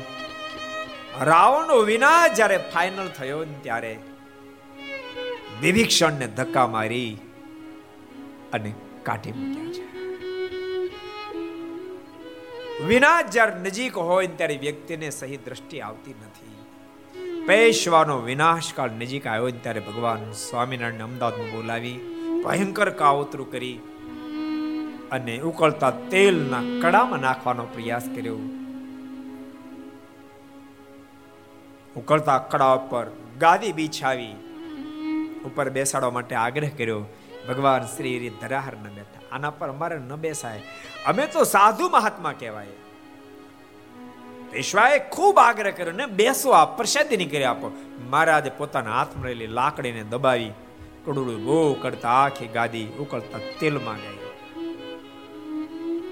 અને પેશવાના મોઢામાં શબ્દો નીકળ્યા. સ્વામિનારાયણ, આપ મારા રાજની હદ છોડીને જતા રહો. ભગવાન શ્રી હરિ બોલ્યા, ક્યાં સુધી ન આવીએ? જ્યાં સુધી મારું રાજ્ય હોય, ત્યાં સુધી નહીં આવીએ. મહારાજ કે, વાંધો નહીં. અને ભગવાન શ્રી હરિ અમદાવાદનો ત્યાગ કર્યો. આઠમે દિવસે પેશવા પર ચડાય થઈને પેશવાનો પરાજય. અહંકાર બહુ ભયંકર હોય છે. ભગવાનના ભક્તો નિત્ય પ્રભુને પ્રાર્થના કરતી રહેવી હે કૃપાનાથ, અહંકારથી સદૈવ માટે મને બચાવતો રહેશે. સહી મારી દ્રષ્ટિ રહે મારા પર મહેરબાની રાખશે. ને તો તમે કલ્પના કરો, જે વાતને ત્રિજટા સમજી જાય, રાવણને એમ કે, માં જાનકી તેમ પાછે દો રાક્ષસણી પાછી આપી દો. જે વાતને મંદોદરી સમજી જાય, પતિદેવ, માં જાનકી તેમ પાછી આપો. અરે કુંભકર્ણ જેવો કુંભકર્ણ સમજી જાય. કુંભકર્ણને જ્યારે જગાડવામાં આવ્યો જાગતાની સાથે કુંભકર્ણના મોઢામાં શબ્દો નીકળ્યા હતા. ભલન કી નહીં તેની ચરના અબ મોએ કાઈ જગાએ હી કાહ. ભલન કી નહીં તેની સી ચરના અબ મોહે આઈ જગાએ હી કાહ ભલન કી નહીં તેની ચરના अब मोए आए जगाए ही कहा फलन की नहीं तेने से चरना अब मोए आए जगाए જાગતાની સાથે કુંભકર્ણના મોઢામાં શબ્દ નીકળ્યો મને કોણે જગાડ્યો મને કોણે જગાડ્યો શા માટે જગાડ્યો રાવણ હાજર થયો છે. કુંભકર્ણ મેં જગાડ્યો. પણ કેમ જગાડ્યો? મોટા ભાઈ, શા માટે જગાડ્યો? કુંભકર્ણ લંકાને માથે ભય આવ્યો છે. મારે માથે ભય આવ્યો છે. એટલે તને જગાડ્યો. આઠ હાસ્ય કરતો કુંભકર્ણ કહેવા માંડ્યો, મોટા ભાઈ, મારી મશ્કરી ન કરો. હું આપની સામર્થ્યને જાણું છું. આપની જિંદગીની ડિક્શનરીની અંદર ભય જેવો કોઈ શબ્દ નથી. અરે ત્રિલોકીમાં કોની શક્તિ કે તેવડ નથી. મોટા ભાઈ, તમને ભય ઉપજાવી શકે, તમારી સામે મીટ માણી શકે. અરે દેવતાઓ પણ આપની સામે ન જોઈ શકે, કાળા માથાનો માની કોઈની તેવડ છે આપની સામે છે અને એ વખતે રાવણે કહ્યું છે, કુંભકર્ણ, અયોધ્યા નરેશ દશરથ મહારાજા, એના પુત્ર વધુ જાનકી, સીતાજી એનું અપહરણ કરીને લાવ્યો છું. જેથી કરી રામ અને લખને લંકાની ફરતો ઘેરો ઘાલ્યો છે. આપણા સમર્થ સમર્થ યોદ્ધાઓ બધા ધરાશયી થયા છે. જેથી કરીને મેતન જગાડ્યો છે. નાટલા શબ્દ સાંભળતાની સાથે રાક્ષસ જ્ઞાતિમાં જન્મેલો કુંભકર્ણ પર નેત્રો નીચા ઢાળી. અને મેઘનું ભક્ષણ કરનારો શરાબનો પીનારો. કુંભકર્ણ બે હાથ જોડી રાવણને કહેવા મળ્યો હે મોટા ભાઈ. અજ હું તાત ત્યાગી અભિમાના. અજ હું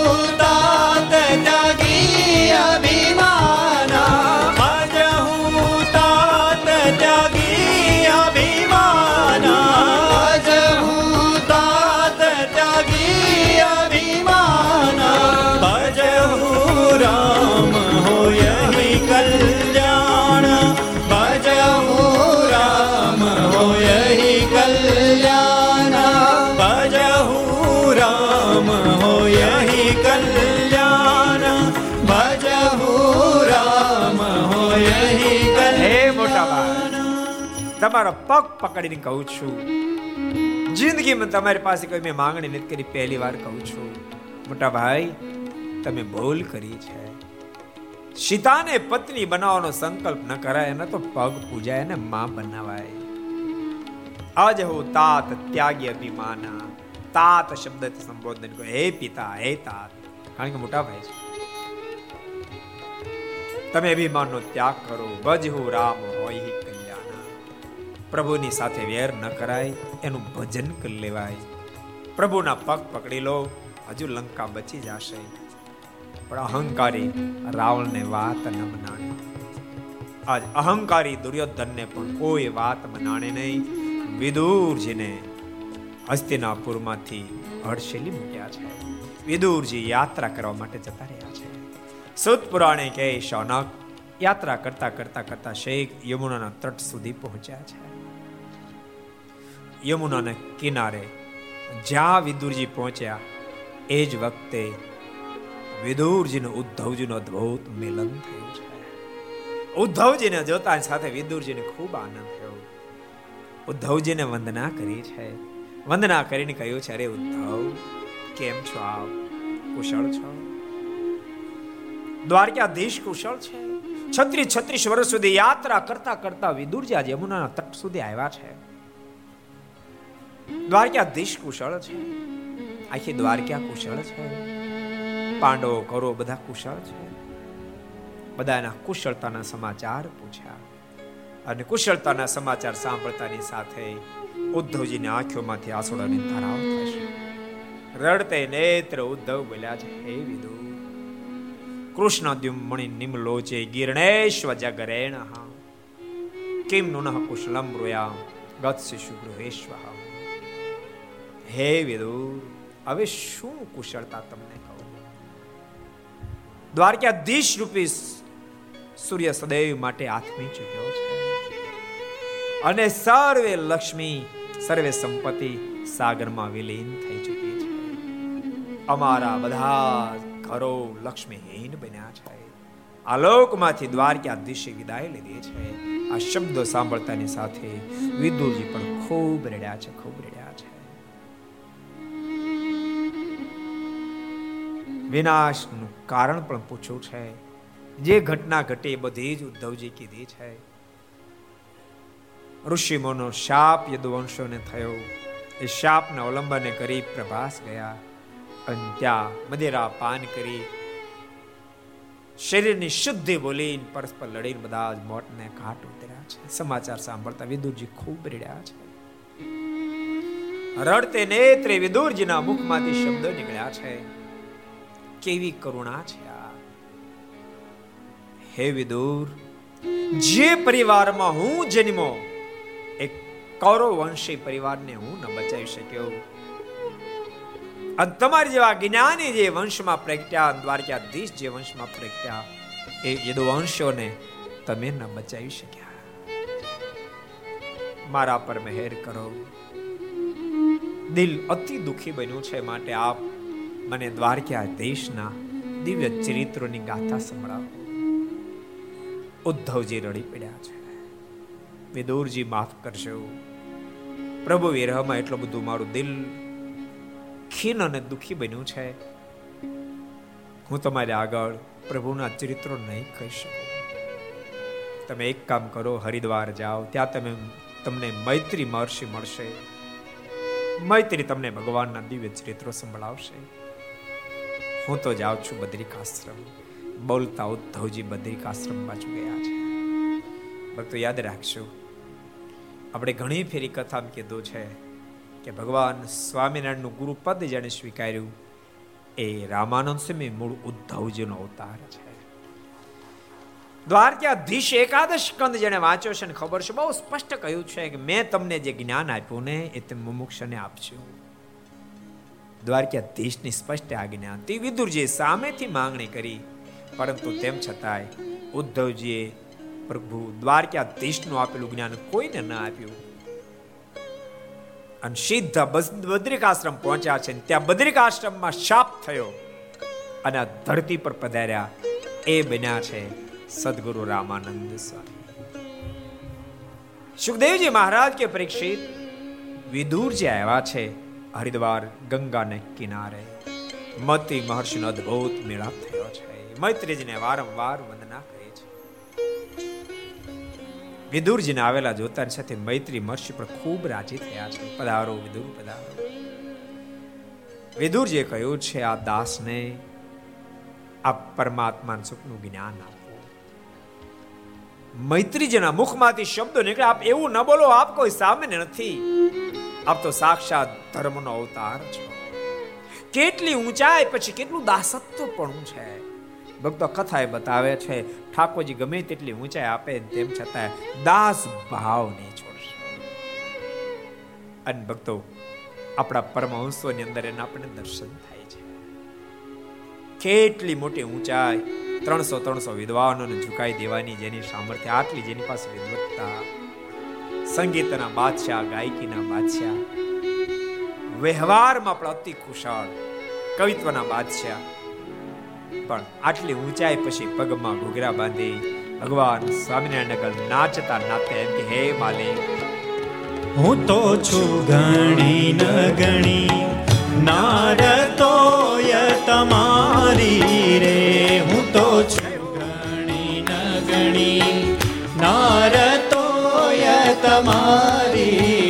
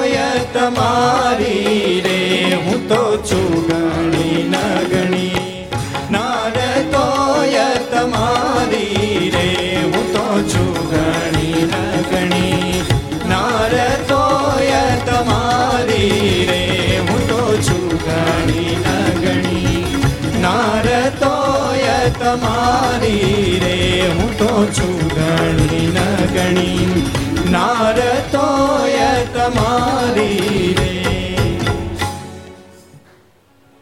કેટલી ઊંચાઈ પછી કેટલું દાસત્વ પણ. જેટલા જેટલા મહાપુરુષો થયા છે ભક્તો, એના જન્મમાં દાસત્વ પણ આપણને દર્શન થાય છે. તુલસીદાસ જેટલી ઊંચાઈ પ્રાપ્ત કર્યા પછી કેવું દાસત્વ પણ હશે? તુલસીદાસજી એમ કે, હું તો તમારો કૂતરો છું. તમ- કલ્પના તો કરો, પ્રભુ રાઘવ માટે આટલા બધા દાસ બની ભક્તો, દાસત્વ ભાવ ના આવે ત્યાં સુધી ક્યારે પણ પ્રભુને રીઝી પણ ન શકાય. તુલસી કુતા રામ કા મુતૈયા મેરા નામ. તમે જો તો ખરા.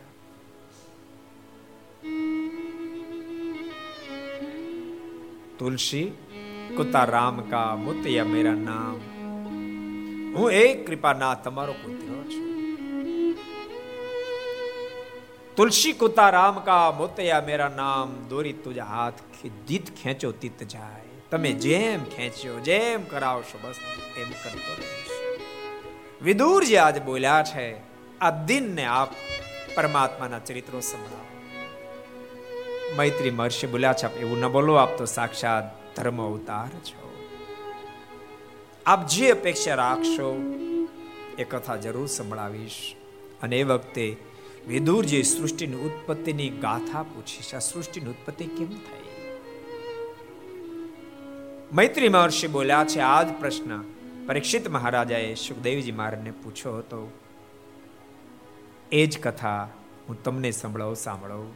આ સૃષ્ટિનું જ્યારે સર્જન કરવાનું થાય છે ત્યારે પરમાત્મા પોતાને ત્રિગુણા જે માયા છે, સત્વગુણી રાજ, રાજસી અને તામસી, એ સત્વગુણી માયામાંથી દસ ઇન્દ્રિયના દેવતા, ચાર અંતકરણના દેવતા અને એક મન એમ પંદરનું સર્જન કરે છે.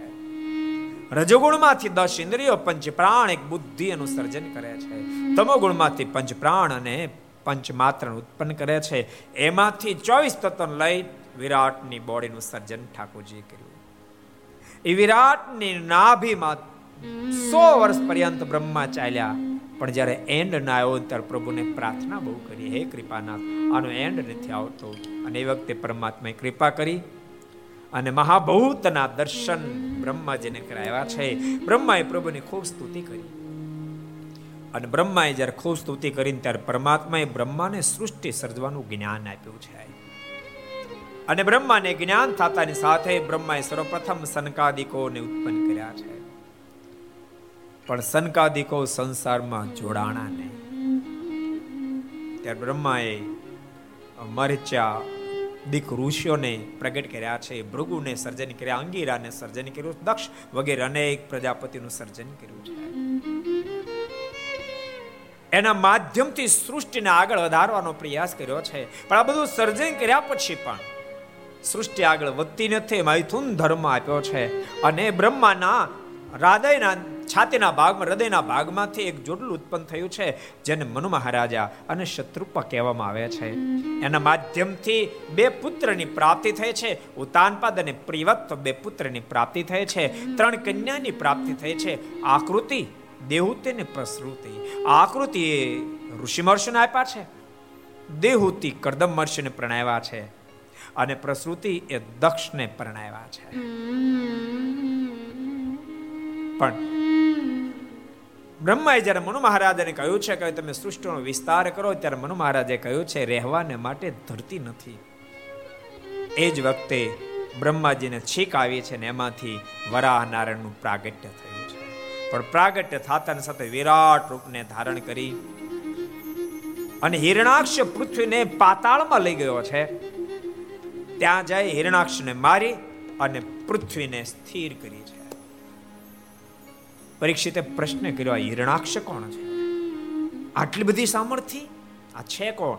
એ કથા મને સાંભળવા મારે સાંભળવી છે. તમારે સાંભળવી કે નહીં સાંભળી તો ઠીક. પરીક્ષિતે અદ્ભુત પ્રશ્ન કર્યો, ગુરુદેવ, મારા પર કૃપા કરો. અને હિરણાક્ષ કોણ છે? એ શા માટે પૃથ્વીને લઈને પાતાળમાં જતો રહ્યો હતો? એ કોનો પુત્ર વગેરે વગેરે કથા મારે સાંભળી છે? આપ સંભળાવો. સુખદેવજી મહારાજ કે પરીક્ષિત સાંભળ મર્ષ્યાદિક થકી કશ્યપની ઉત્પત્તિ થઈ છે. કશ્યપને બે પત્ની, એક દીતિ ને બીજા અદિતિ. એક દાડો દીતીએ કશ્યપની પાસે મધ્યાહન કાળે અયોગ્ય માંગણી કરી છે. કશ્યપે કહ્યું છે, દેવી, સૂર્યની સાક્ષીમાં શરીર સંબંધ બંધાય નહીં, તેમ છતાંય દીતી માની નથી, એનું ધાર્યું કર્યું છે. અને પ્રણામ એ સર્જાણો એ જ વખતે એના ઉદરની અંદર સનકાદિકના શાપથી શાપિત બનેલા જય વિજય બંને ઉદરમાં પ્રવેશ કરી ગયા છે. ઉદરમાં પ્રવેશ તો કરી ગયા, પણ જન્મતા નથી. એક વર્ષ બે વર્ષ નવ મહિના, દસ મહિના. પણ બાર મહિના થયા. એક વર્ષ બે વર્ષ ત્રણ વર્ષ પાંચ વર્ષ દસ વર્ષ સો વર્ષનો ગાળો ગયો. દીતીને પોતાની ભૂલનો પશ્ચાતાપ થવા માંડ્યો છે. મારી ભૂલનું જ આ પરિણામ છે. કશ્યપની પાસે જઈને પ્રાર્થના કરી પતિદેવ, મને લાગે છે કે મારા ઉદરમાં કોઈ અસુર તત્વ પોષાઈ રહ્યું હોય. હવે તો મારા મારા નામની બદનામી થશે. કશ્યપ અંતરદ્રષ્ટિ કરીને કીધું, સાચી વાત છે, તારા ઉદરમાં શનકાદિકોના શાપથી શાપિત બનેલા જય વિજય અસુર બનીને તારા ઉદરમાં પ્રવેશ કરી ગયા છે. પતિદેવ તો પછી જન્મે પહેલાના પતાવી દઉં એવું નહીં ચાલે સાંભળ. તારા નામની બદનામી જરૂર કરશે પણ તારા પુત્ર ત્યાં એક મહાન મુક્ત આત્મા જન્મ ધારણ કરશે નામ પ્રહલાદ પડશે, તારા નામને તારી દેશે. સો સો વર્ષને અંતે મહાપ્રયાસે બહુ જ્યારે આજીજી કરીને ત્યારે બંને પુત્રનો જન્મ તો થયો, પણ જન્મતાની સાથે પહાડ જેવી કાયાઓને ધારણ કરી છે. અને વિશાળ કાયને ધારણ કરી આખી પૃથ્વીને લઈ અને હિરણાક્ષ પાતાળમાં બેઠો છે. એની પાસે જઈ વરા ભગવાન ભયંકર યુદ્ધ કર્યું છે. દેવતાઓ પ્રાર્થના કરવા લાગ્યા, કૃપા થાય જલ્દી પાપી જલ્દી મારો, અને પાપી જલ્દી વહેલા મરે એટલું સારું થાય, માટે મારો. સુખદેવજી મહારાજ કે પરીક્ષિત ભગવાન વરાહ નારાયણે એને મારી પૃથ્વીને સ્થિર કરી છે. તારા પૂછવાથી આ હિરણાક્ષ કોણ હતો? એ શા માટે પૃથ્વીલન પાતાળમાં ગયો વગેરે કથા સંભળાવી છે? હવે તારે આગળ કઈ સાંભળ્યું તો પૂછ, તને હું ઉત્તર આપું. પરીક્ષિત મહારાજાએ કહ્યું છે, ગુરુદેવ તશ્યામ વસ મહાયોગ યુક્તાયામ યોગ લક્ષણ સસર્જ કતીર્ધા વીર્યા તન્મે શુશ્રુષ આપ મને એ કહો. આપે એક મને વાત કરી કે દેવહૂતિના કરદમ મહર્ષિની સાથે લગ્ન થયા. તો એના લગ્ન થયા પછી દેહૂતિના માધ્યમથી કેટલા સંતાનોની પ્રાપ્તિ થઈ? આકૃતિ અને પ્રસૃતિના માધ્યમથી કેટલા સંતાનોની પ્રાપ્તિ થઈ? એ કથા મને સંભળાવો. અને મેં સાંભળ્યું છે કે કરદમ મહર્ષિને ત્યાં તો સ્વયં પરમાત્મા પુત્ર બનીને આવ્યા હતા. તો કરદમ મહર્ષિનું શું પુણ્ય હતું કે જેને કારણે પરમાત્માને ત્યાં પુત્ર બનીને આવ્યા? એ કથા મને સંભળાવો, મને સાંભળવાની ખૂબ ઈચ્છા છે. સુખદેવજી મહારાજ કે પરીક્ષિત કરદમ મહર્ષિ સૃષ્ટિના સર્જનને અર્થે દસ હજાર વર્ષ સુધી સાધના કરી છે. દસ હજાર વર્ષને અંતે પરમાત્મા પ્રસન્ન થયા. માગો માગો. કરદમજી, આટલી જોરદાર સાધના શા માટે કરો છો? કૃપાનાથ, આ સૃષ્ટિના સર્જનને માટે આપ મારે ત્યાં પુત્ર બનીને અવતરણ કરો. બસ એટલી અપેક્ષા છે. ઠાકોરજી કીધું, પણ મારે તો તું એક જ છું. કે આ બીજો માગું? એક જ માગું છું. આપ મારે ત્યાં પુત્ર બનીને પધારો. એવી સાધના કરી છે. શરીર શુક્લકડી બની ગયું છે. એની સાધના જોઈને પરમાત્માની આંખમાંથી આંસુના બુંદ જડ્યા પડ્યા છે, જેનું બિંદુ સરોવર થયું છે. ભગવાને કહ્યું છે, પિતાજી, તમારી ઈચ્છા પૂર્ણ થશે, પણ સાંભળો, એને માટે આજથી ત્રીજે દિવસે મનુ મહારાજા પોતાની દીકરી દેવહૂતિને લઈને તમારી સાથે સંબંધ કરવા માટે આવશે. એના હાથનું પાણી તમે ગ્રહણ કરજો. પ્રથમ નવ નવ દીકરીનો જન્મ થશે દસમા સંતાન તરીકે સ્વયં હું તમારે ત્યાં અવતાર ધારણ કરીશ. આટલું કહીને ભગવાન વિદાય થયા છે. સુખદેવજી મહારાજ કે પરીક્ષિત, આ બાજુ. દેવહૂતિ જ્યારે ઉંમર લાયક થયા છે. ભક્તો શું આ દેશની સંસ્કૃતિ છે? મનુ મહારાજા શત્રુપાએ દેવહૂતિને પોતાની પાસે બોલાવ્યા છે અને કહ્યું છે, બેટા, હવે તારી ઉંમર થઈ છે. તારો સંબંધ કરવો છે. તારા ધ્યાનમાં કોઈ મૃત્યુ હોય તો તમને બતાય? ને તો અમે શોધીએ ભક્તો, એવું તમે નહીં માનતા કે હવે જ નવી સિસ્ટમ છે કે મૃત્યુ અને કન્યા બે આમને સામને વાતો ચિત્તો કર્યા પછી સંબંધ નક્કી થાય. આ આદિ અનાદિ કાળની રીતિ હતી જ. તેદી હતી પણ ફરક એટલો છે. તે દાડે સંસ્કાર જોઈને નક્કી થતો તો અત્યારે માત્ર ચામડું જો નક્કી કરે એટલો જ ફરક છે. એટલે માનો કે સમાજની અંદર દીકરા દીકરો એકબીજાને જોયા પછી સંબંધ નક્કી કરે તો ખોટું નથી. પણ દીકરાને દીકરી સંબંધ પોતાના જીવન સંગાથીને શોધતા બહુ વિચાર કરે. માત્ર ચામડું ન જોઈએ માત્ર શિક્ષણ ન જોઈએ માત્ર સંપત્તિ ન જોઈએ એ ત્રણને જોઈ મારી ના નથી, પણ એને ત્રણને જોયા એના કરતા સંસ્કારને વિશેષ કરીને જોઈને સંબંધ કરે. બેટા, તે કોઈ મૃત્યુ નક્કી કર્યો છે? દેહુતીના મુખમાંથી શબ્દો નીકળ્યા છે, હા, પિતાજી. તો બોલને બેટા, કોણ મૃત્યુ તે નક્કી કર્યો છે? કરદમ મહર્ષિ. મનો મહારાજા અને શત્રુપા ઘડી બે ઘડી તો સ્તબ્ધ બની ગયા. બેટા, તું વિચાર તો કર. પૂરા ભૂમંડળના રાજવીની તું રાજકુમારી. મનો મહારાજ અને ભૂમંડળનો રાજવી. એની તું રાજકુમારી. અને તે એક તપસ્વી. અરે કોઠા બોરા ખાન દિવસ વ્યતીત કરે. વરસાદની અંદર એક જગ્યાએ સૂન રાત્રિ પ્રસાર ન થાય સાત જગ્યાએ તો પથારી બદલવી પડે. જ્યાં સુધી ત્યાં દરેડો થાય વરસાદનો જ્યાં જ્યાં સુધી ત્યાં દરેડો થાય. એની સાથે તારો સંબંધ? પિતાજી આપ મને પ્રણામ માંગતા હો તો કરદમ મહર્ષિની સાથે જ પ્રણામ. મારે સંપત્તિ નથી જોતી. પિતાજી સંપત્તિ જોઈને પરણવા તૈયાર નથી એના સંસ્કાર જોઈને પરણવા તૈયાર થઈ આ હિન્દુસ્તાનની સંસ્કૃતિ છે. જેટલી દીકરીઓ આ કથા સાંભળતો ઘર સભા સાંભળતો નક્કી કરે. અમે અમારો જીવન સંગાથી શોધશું ને તો સંસ્કારી શોધશું. આજની પોઝિશન કેવી ખબર છે? સંપૂર્ણ સંસ્કારી હોય. યુવાનમાં વેસ્ટર્ન ન હોય, કુટેવ ન હોય, કુલક્ષણ ન હોય. સર્વે સંસ્કાર હોય, પરંતુ સંપત્તિ ન હોય, તો બિચારાની સાથે કોઈ સંબંધ જ ન કરે. અને બબે પેક લેતો હોય, પણ કરોડોપતિનો દીકરો હોય તો લોકો લાઈનમાં ઉભરી જાય. જો કે ક્રેઝ બદલતા હોય છે. અત્યારે સંપત્તિનો ક્રેઝ છે. પણ મને વધે વધે લાગે દસ એક વાર હાલશે આ ક્રેઝ. હા મળજો જાહેરમાં કહું છું. આજ કઈ તારીખ છે? ચૌદ. ચૌદ પાંચ બે હજાર એકવીસ કોરોના વર્ષ.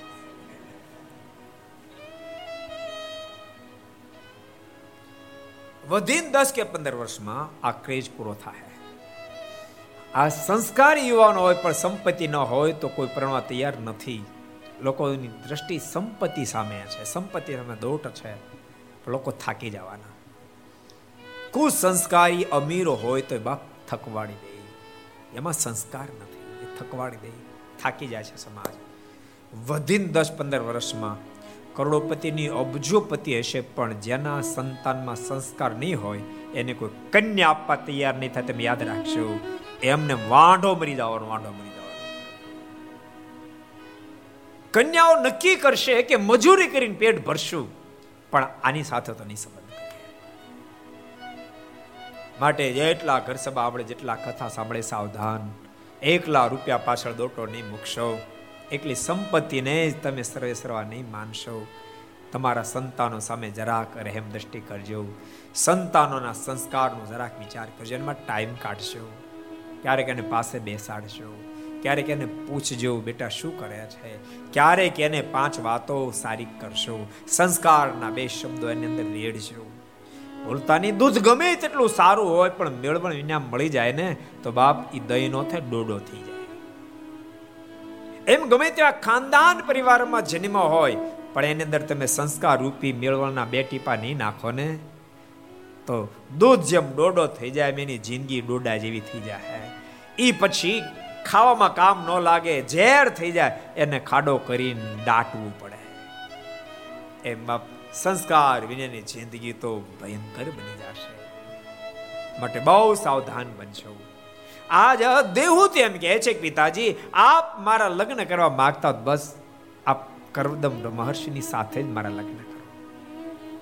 મારે તો સંસ્કારનું કામ છે, મારે સંપત્તિ નથી જોતી પિતાજી. મન મહારાજાને શત્રુપાને વાત મનાણે છે અને સુખદેવજી મહારાજ કે પરીક્ષિત. મનો મહારાજા શત્રુપા દેહૂતિને લઈ કરદમ મહર્ષિ ત્યાં આવ્યા છે. કરદમ મહર્ષિની કુટીની અંદર પ્રવેશ કર્યો, કરદમ મહર્ષિ ઊભા થયા, પધારો પધારો. પૃથ્વીપતિ આજ અમારા નાના એવા ઝૂંપડામાં આપનું આગમન? બોલતા પોતાને ત્યાં જે કઈ આસનો હતા એ પાથરી આપ્યા. ત્રણ આસનો પાથર્યા છે. એક આસન ઉપર મનુ મહારાજ બેઠા, બીજા આસન ઉપર શત્રુપાજી બેઠા. ત્રીજું આસન એને દેહૂતિ માટે પાથર્યો છે. પણ દેશની દીકરીઓ કેવી સંસ્કારી હશે? મનમાં વિચાર કર્યો, આ મારા ભાવિ પતિ છે. ઈ આસન પાથરે પર હું બેસું, તો એની મેં સેવા સ્વીકારી કહેવાય. મારા પાત્ય રીતે ધર્મની અંદર ખોટ રહેશે. મનમાં વિચાર થયો, જો ન બેસું, તો મારા પતિના આદેશનો ભંગ થશે. શું કરવું દેવહૂતિ આસનની બાજુ બેઠા છે અને પોતાનો જમણો હાથ આસન ઉપર રાખ્યો છે. આ દેશની સંસ્કારની સંસ્કૃતિ છે. થોડા એકબીજા કુશળતાના સમાચાર પૂછ્યા અને ત્યારબાદ મનુ મહારાજા બોલ્યા છે, કરદમજી, મારી આ દીકરી દેવહૂતિ છે, બહુ ગુણિયલ છે, સંસ્કારી છે. એને હું તમારી સાથે પ્રણાવવા માટે આવ્યો છું. આપ એના હાથનું પાણી ગ્રહણ કરો. કરદમ મહર્ષિ હાથ જોડ્યા છે, મહારાજા, માફ કરજો મારાથી શક્ય નહીં બને. કેમ શું વાંધો? તમે તો પૃથ્વીપતિ રહ્યા. તમારી દીકરી તો મહાસુખમાં ઉછરી હોય. અહીંયા અહીંયા આ સમૃદ્ધિ આ છે. અહીંયાને કેમ જીવન વ્યતીત થઈ શકે? અમારે તો ક્યારેક કોઠા બોરા મળે ને ક્યારેક નોય મળે. કોઠા બોરા મળે તો આહાર થાય, ભોજન થાય. ક્યારેક તો દિવસો સુધી ઉપવાસ કરવા પડે. તો તમારી દીકરી તે બધું કેમ સહન થશે? ભક્તો બોલતા નહીં. દેવહૂતિ તો મહાન છે જેણે. કરદમ મહર્ષિ જેવા એક સાવ કંગાલ હાલત છે, પરંતુ સંસ્કારના જે સમૃદ્ધ છે, એને એને પતિ તરીકે સ્વીકારવાનું નક્કી કર્યું. પણ સામે કરદમ મહર્ષિને પણ ધન્યવાદ છે. પૃથ્વીપતિ શાસ્ત્રો મળે છે, પૃથ્વીપતિ સસરા મળે છે. તેમ છતાં ઠોકરાવા માટે તૈયાર થઈ ગયા. તે બાપ, આની ઘરે ભગવાન જન્મ ધારણ. આ તો થોડોક રૂપિયાવાળો જો શાસ્ત્રો મળી જાય, તો મા બાપને તો મારે ધક્કો એને જવું હોય ને જાય. અને પોતાના પિતાને બોલાવે નહીં પોતાની માને બોલાવે નહીં ને સસરા, પપ્પા પપ્પા પપ્પા વાળો થામા, પપ્પા છે ને તો પપ્પા કે. એ પપ્પા બિચારા ખાડીમાં પડ્યા છે. અને આને રૂપિયા વાળીને પપ્પા પપ્પા મંડી પડ્યો જેટલા ભક્તો આ ઘર સભાના કથા આપણે બધાને કહું છું હું એવું નથી કહેતો, તમારા સાસુ સસરા સાથે સંબંધ તમે ન બાંધો, જરૂર બાંધજો. પણ તમારા મા બાપને ગૌણ કરીને તો નહીં જ બાંધતા. તમારા મા બાપને ગૌણ કરીને નહીં બાંધતા. જે માએ તમને ઉછેરીને મોટો કર્યા, જે માએ નવ નવ માસ સુધી તમારો ઉછેર કર્યો પેટમાં, જે માં ભીનામાં સુન તમને કોરામાં સુડાવ્યા મોઢામાંથી કોળિયા કાઢી કાઢીને તમને ખવડાવ્યા, ઈમાન તમે ભૂલી જાઓ. અને નવી માને મમ્મી મમ્મી મમ્મી મંડી પડો, ભૂલ નહીં કરશો. હવે આધીન નહીં બની જશો. ખાસ મારી ભલામાં છે. કરદમ મર્ષ જેવી શરીરતા રાખજો શરીરતા રાખજો અમુક પ્રાંતમાં ગુજરાતના અમુક પ્રાંતમાં દહેજની પ્રથા છે, દહેજની પ્રથા. દીકરીને અમુક તોલા સોનું આપવું જ પડે. અને તો સંબંધ થાય. હવે હવે આ એકવીસમી સદી આવી, હવે જરાક સુધરો, હવે જરાક ફેરફાર કરો. એ જ્યાં કુલક્ષણ હાલતો એને હું કહું છું, આ બંધ કરો. એ એ દહેજના નામે તમે ધન પ્રાપ્ત કરો છો અને એને કારણે ક્યારેક બિચારા નહીં છૂટકે દીકરીને મારવા માટે મજબૂર થઈ જાય છે. થોડાક સાવધાન બનો, થોડાક થોડાક તૈયાર થાઓ. તમે શું હાથમાં બંગડીઓ પહેરી છે? તે તમારા સસરા ઘરેણું આપે તમારથી પહેરાય. અને હું તો તમને એમ કહું, તમારા સસરા દહેજમાં તમને દાગીનો હા, તમે સહજ તમારા સસરા અમીર છે તમને દાગીનો આપણને ના નથી મારી. પણ દહેજ રૂપમાં તો નહીં. દહેજ રૂપમાં દાગીનો આપે અને પછી તમે દાગીનો પહેરો. અને પછી તમે તમારી જાતને મહાન માનો. તમે ગુલામ થઈ ગયા છો, ગુલામ. અને હું તો એમ કહું, દહેજ પ્રથાથી જે યુવાન પરણવા માટે આવતો હોય. અરે પરણતી વખતે એમ કે, મારે તો ફ્રીજ જોશે, મારે તો સ્કૂટર જોશે, મારે પાંચ તોલા સોનું જોશે, મારે ટીવી જોશે. દીકરીઓ સાવધાન બને. ઓલો જ્યારે માંગણી કરે, મારે આ જોઈશે, મારે આ જોઈશે, મારે આ જોશે ત્યારે દીકરી ઊભી થઈને વટથી કહી દે, તારે ટીવી જોઈએ, તારે ફ્રીજ જોઈએ, તારે સ્કૂટર જોઈએ, તારે સોનું જોઈએ, અને મારા બાપની કમાણી જોઈએ સાંભળ તારે બધું જોઈએ, પણ મારે તો નથી જોતો મફોતે માય કાંગલા મારા બાપ સ્કૂટર આપે ત્યારે તું સ્કૂટર વાળો બાપ, મારો બાપ ટીવી આપે ત્યારે ટીવી વાળો થા, મારો બાપ ફ્રીજ આપે ત્યારે તું ફ્રીજ વાળો થા. તે હાથમાં બંગડીયું પહેરીશ? તે મારા બાપની સંપત્તિ પર તું સુખી થવા માંગ છો એમ કરીને ત્યાગ કરજો. કરદમ મહર્ષિ જેવી નિડરતા હોવી જોઈએ નિડરતા હોવી જોઈએ હું નહીં પરણું. કેમ? તમારી દીકરી રાજકુમારી અમારા આશ્રમમાં કેમ રહી શકે? અને એ વખતે મનુ મહારાજે કહ્યું છે, મારી દીકરીએ જ આપનું સિલેક્શન કર્યું છે. મારી દીકરીની જ પૂર્ણ અપેક્ષા છે, આપ એના હાથનું પાણી ગ્રહણ કરો.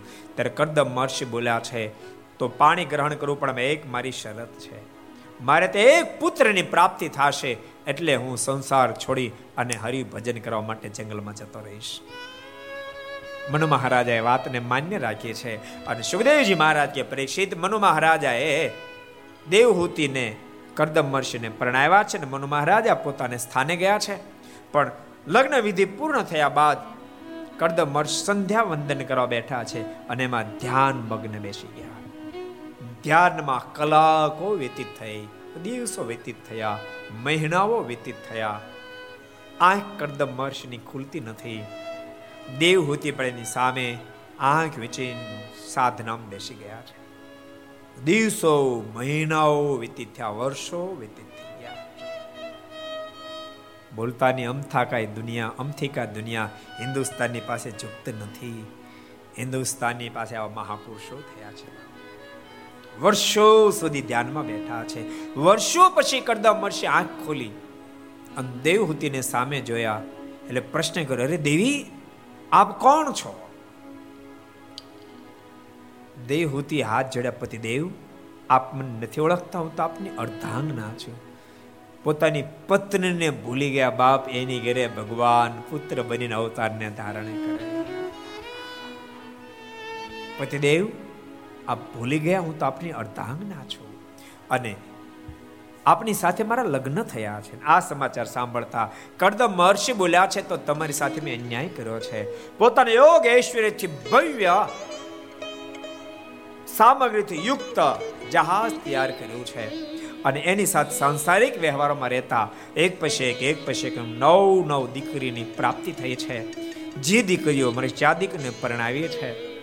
અને સુખદેવજી મહારાજ કે પરીક્ષિત દસમા સંતાન તરીકે પરમાત્માનું આગમનમાં દેવહૂતિના ઉદરમાં થયું છે.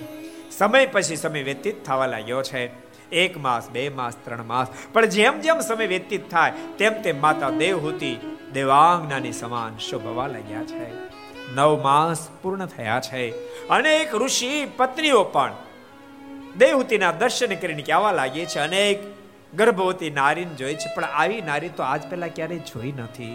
અને સુખદેવજી મહારાજ કે પરીક્ષિત, આ ધરતી પર સાંખનું જ્ઞાન આપવાને માટે સ્વયં પરમાત્મા કપિલ નારાયણનું માતા દેવહૂતિની કોઠે પ્રાગટ્ય થયું છે. બોલો શ્રી કપિલ ભગવાન અને કપિલ નારાયણનું પ્રાગટ્ય થતાની સાથે જ કરદમ મહર્ષિ ભગવાનના દર્શન કરી, પ્રભુને દંડવત પ્રણામ કરી અને સંસારનો ત્યાગ કર્યો છે. પરીક્ષિતે પ્રશ્ન કર્યો, ગુરુદેવ, સંસારનો ત્યાગ તો ભગવાનને પ્રાપ્ત કરવા માટે કરવાનો હોય, તો ભગવાન સ્વયં કરદમ મર્ષિને આંગણે આવ્યા. પછી કરદમ એ શા માટે સંસારનો ત્યાગ કર્યો? સુખદેવજી, મહારાજ અદ્ભુત ઉત્તર આપ્યો છે, પરીક્ષિત સાંભળ. કરદમ મર્ષે મનમાં વિચાર કર્યો, અહીંયા પરમાત્માનું સાનિધ્ય છે, એ પરમાત્મા મનુષ્યકાર. બનીને મારે ત્યાં વિચરણ કરી રહ્યા છે. પણ હું દેવહૂતિની સાથે રહીશ, ક્યારેક મન મને ધોખો દેશે અને વિશે બાજુ મારું મન ખેંચાશે તો પરમાત્મા છૂટી જશે. એના કરતાં હું જંગલમાં રહીશ અને જંગલમાં રહીને પરમાત્માની આરાધના કરતો રહીશ ને, તો પ્રભુ સદૈવને માટે મારી સાથે રહેશે. પરીક્ષિત મહારાજા બોલ્યા, ગુરુદેવ, મારી શંકાનું સમાધાન થયું છે. ભગવાન કપિલ નારાયણ ધીમે ધીમે મોટા થવા લાગ્યા છે. માતા દેવહૂતિની સાથે સિદ્ધપુરની અંદર રહી અને પ્રભુનો ઉછેર થવા લાગ્યો છે. પ્રભુ થોડા જ્યારે મોટા થયા છે, અનેક પ્રકારના ઐશ્વર્ય પ્રતાપ જોતા મા દેવ તેને ખબર પડે છે કહો જેનો મારા પુત્ર માનો તો સ્વયં પરમેશ્વર છે. એક દાડો બે હાથ જોડીને કહ્યું છે, કૃપાનાથ અથમે દેવ સમો આપા કૃષ્ણ તુમાર હસી. આપ મારા પર કૃપા કરો. આ હું આ મારું, એ જે માયા છે, આપની કરાયેલી માયા છે, એ માયાના બંધન થકી મને મુક્ત કરો. હે કૃપાનાથ, હે માલિક. તમ ત્વાગતાહમ શરણમ શરણ્યમ સ્વભૃત્ય સંસારતરો કુઠારમ. तं त्वागताहं शरणं शरण्यं स्वभृत्य संसारतरो कुठारम् जिज्ञासयाहं प्रकृते पुरुषस्य नमामि सद्धर्मविदां वरिष्ठम् नमामि સદ્ધર્મવિદામ વરિષ્ઠમ હે કૃપાનાથ આપના શરણાગત જે બને આપને શરણે જે કોઈ આવે છે એ કોહડ જેમ કાષ્ટને કાપી નાખે એમ સંસારને કાપી અને મુક્ત સ્થિતિને પામી જાય છે. તો કૃપાનાથ, આપ પણ મારા સંસારનું બંધન તોડો. અને અહીંયાથી લઈ પ્રકૃતિ પુરુષ સુધીનું તમામ નાશવંત છે. પરંતુ તેમ છતાંય એમાં જે મોહ લાગે છે, એ મોહને આપ મને તોડાવો અને માત્ર આપના સ્વરૂપમાં પ્રેમ કરાવો. અદ્ભુત જ્ઞાન ભગવાન કપિલ નારાયણ આપ્યું છે અને સાંખ્યનું જ્ઞાન કહેવામાં આવે જેને કપિલ ગીતા કહેવામાં આવે છે. ભક્તો દેશને ત્રણ ગીતાઓ મળે છે. મેં ઘણી ફેરી કથામાં કીધું છે. અદ્ભુત ત્રણ ગીતાઓ પ્રાપ્ત થઈ છે. એક મહાભારતની અંદર આવેલી ભગવદ્ ગીતા, બીજી સત્સંગજીઓની અંદર આવેલી હરિગીતા, અને ત્રીજી શ્રીમદ ભાગવતના તૃતીય સ્કંદની અંદર આવેલી કપિલ ગીતા. આ બધી ગીતાઓ તે તે ગ્રંથનું હૃદય છે. ભૂલતાની મહાભારત મહાન છે, પરંતુ મહાભારતમાંથી એક શાંતિ પર્વને કાઢી નાખવામાં આવે ભગવદ્ ગીતાને કાઢી નાખવામાં આવે ને, તો મહાભારતનું હૃદય નીકળી જાય. શ્રીમદ ભાગવત મહાન છે, પરંતુ શ્રીમદ ભાગવતમાંથી કપિલ ગીતા અને બીજી રાસ પંચાધ્યાયની કથાને કાઢી નાખવામાં આવે ને, તો શ્રીમદ ભાગવતનું હૃદય નીકળી જાય. સત્સંગ જીવન મહાન છે, પણ એમાંથી એક હરિગીતા બીજી નારાયણ ગીતા કાઢી નાખવામાં આવે ને, તો સત્સંગ હૃદય નીકળી જાય. માય બે હાથ જોડ્યા છે કૃપાનાથ, પુરુષ પ્રકૃતિ સુધીનું તમામ નાશવંત છે. એ જ્ઞાન મને સ્પષ્ટ થાય, એ મારા પર કૃપા દ્રષ્ટિ કરો. ભગવાન કપિલ નારાયણ બોલ્યા છે, માં, સાંભળ, આ સૃષ્ટિના તમામ પદાર્થો વિકારવાન છે. માં, આ આ માયિક પદાર્થ અને માયિક જે સુખ છે ને બધું તો દાદર જેવું છે. માં, કાદવ્યા બોર જેવું છે. દાદર તો એને ખબર હોય.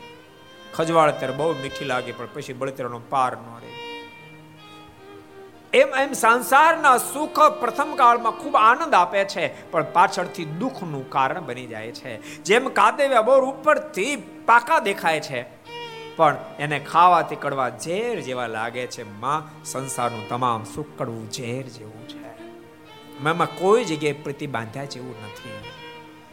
અને સાંભળ આ સંસારના સુખમાંથી વિરક્ત થવું હોય તો સાધુ પુરુષનો સમાગમ અત્યારે આવશ્યક છે. માં, સાધુ પુરુષના સમાગમથી શું પ્રાપ્તિ થશે? તો પ્રભુ કપિલ નારાયણ બોલી રહ્યા છે. માં, સાંભળ. સતામ પ્રસંગા, મમ વીર્ય સંવિદો भवन्ति हत्कर्णरसायना कथा सतां प्रसङ्गान् मम वीर्यसंविदो भवन्ति हत्कर्णरसायना कथा तज्जोषणादा अश्वपवर्गवर्त्मनि श्रद्धारतिर्भक्तिरनुक्रमिष्यति। श्रद्धारतिर्भक्तिरनुक्रमिष्यति। हे मा सतां प्रसङ्गान् मम वीर्य संविदौ भवन्ति रुत्कर्णरसायना तजोषणादाचपवर्गवर्त्मनि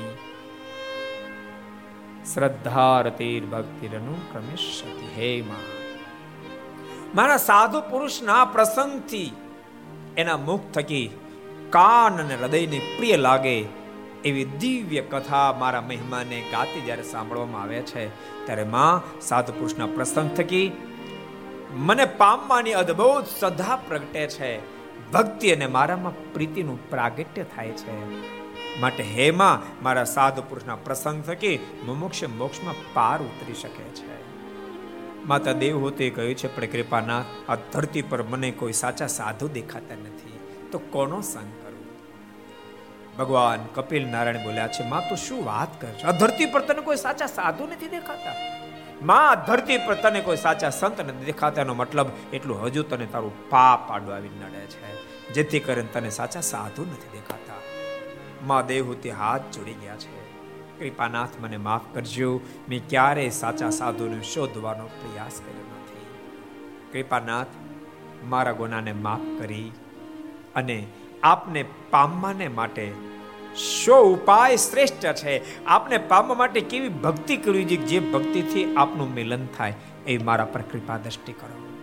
ભગવાન બોલ્યા છે એમાં મને પામવા માટે નિષ્કામ ભક્તિ તે આવશ્યક માં સકામ ભક્તિને તો આ જગતના પદાર્થ પ્રાપ્ત થાય એટલે એની ભક્તિ વિરામ પામે છે.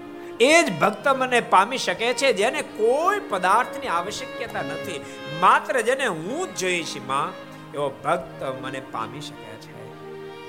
માં, નિષ્કામ ભક્તિ મને અતિ પ્રિય છે.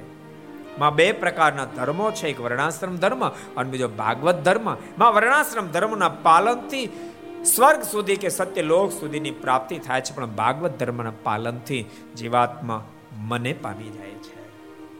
હે માં, સાચા સાધુ પુરુષના પ્રસંગ પછી ધીમે ધીમે કરતા ચિત્તની શુદ્ધિ થાય છે. અને માં, ચિત્તની જ્યારે શુદ્ધિ થાય ત્યારે એ ચિત્ત મુક્તિનું કારણ બને છે. ચિત્ત મલિનતાની બધતાનું કારણ છે. અદ્ભુત અદ્ભુત જ્ઞાન આપ્યું છે.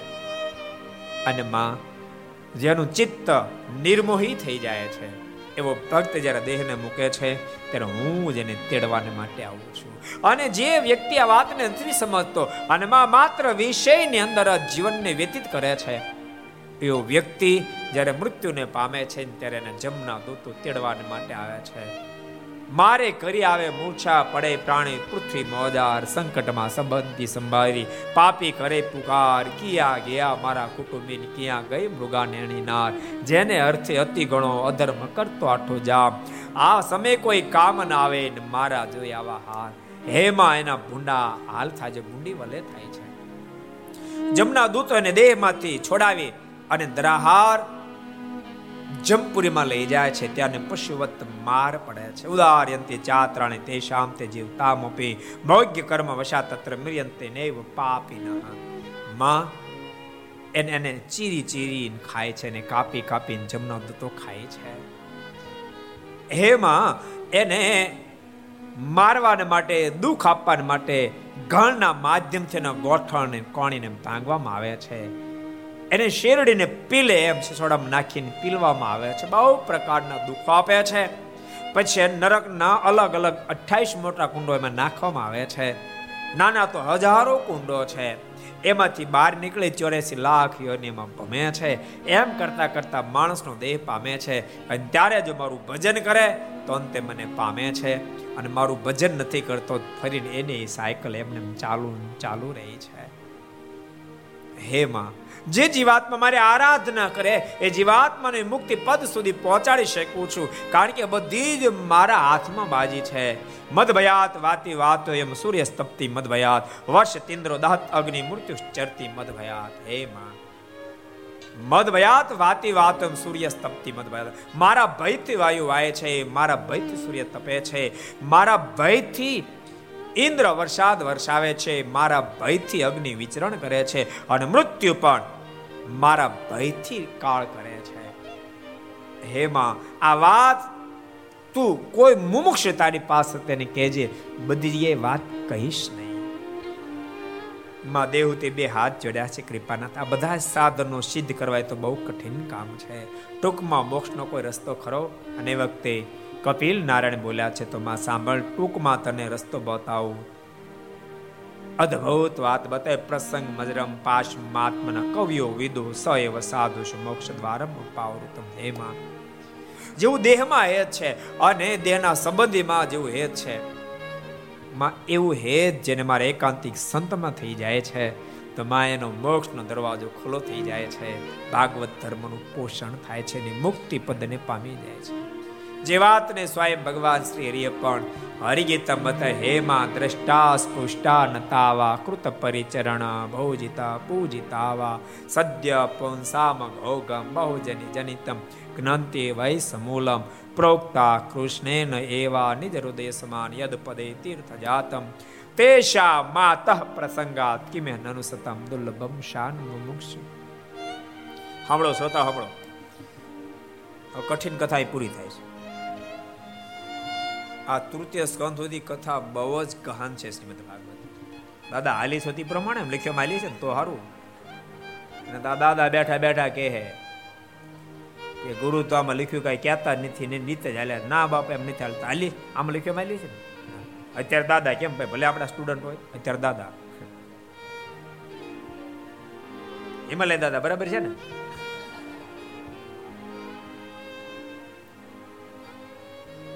ત્રણ સ્કંદ સુધી. કથા બહુ ગહન છે. અનેક શ્રોતાઓ વક્તાની વચ્ચે ઘેરાયેલી કથા છે. સાચું તમને કહું ભાગવતજી તૈયાર કરતો વર્ષો પહેલા. મેં પહેલી કથા ચોખોડી કરી. પહેલી કથા ફીફાત બકરી માત્ર દશમ સ્કંદની કરી હતી. પછી શ્રીમદ ભાગવત જ્યારે તૈયાર કર્યું પાંચ દાડાની હતી. આ ત્રણ સ્કંદ હતું તો કશી ખબર જ ન પડે. આમાં કોણ વક્તા ને કોણ શ્રોતા શું કહે છે ને કોને કે કઈ ખબર જ ન હોય ને. દાદા ને ખબર વાંચે જાય ખાલી. તમે પૂછજો.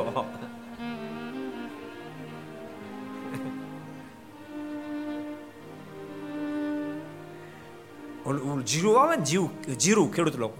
તો જીરું એક પાણી ઉગે નહીં, એને બીજ વાણવું પડે. ગોપભાઈ જીરાને બીજ વાણવું પડે. વાયુ કોઈ દી? એને બીજ વાણવું પડે.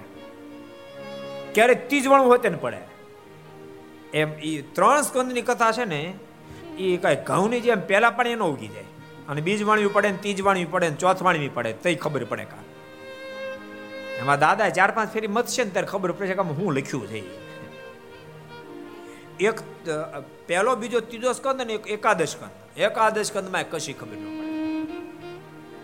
એટલે લગભગ તો વક્તા દયા કરીને એકાદશ સ્કંદમાં બહુ જાય જ નહીં. પણ મેં એકાદશ સ્કંદની અંદર શિબિરમાં એક બેન ત્રણ શિબિરમાં એકાદશ કંદની કથા કરેલી. ત્રણ શિબિર આખી એકાદશ કંદની કથા કરેલી.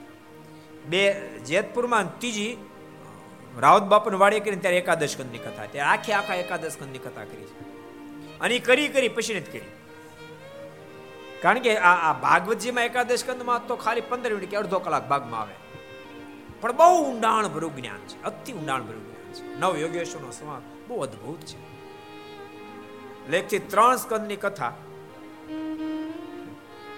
કાલથી કથાની બહુ મજા સુખદેવજી મહારાજ કે પરીક્ષિત અદ્ભુત રીતે કપિલ ભગવાને માતા દેવહૂતિને જ્ઞાન આપ્યું છે આખી કપિલ ભગવાન માતા દેવહૂતિ પાસે વિદાય લીધી છે અને મા દેવહૂતિ પરમાત્માના સુખમાં વૃત્તિ જોડી પાંચ ભૌતિક દેહનો ત્યાગ કરી માતા દેહોથી પરમાત્માને ધામને પામ્યા છે. કપિલ ભગવાન આગળ વધ્યા છે અને આગળ કથા પણ વધે છે. એ કથા શું આવશે? એ કથાનો આપણે આવતીકાલે શ્રવણ કરશું. આવો અત્યારે પરમાત્માના મંગળમય નામની સાથે કથાને વિરામ. સ્વામી નારાયણ નારાયણ નારાયણ, સ્વામી નારાયણ નારાયણ નારાયણ, સ્વામી નારાયણ નારાયણ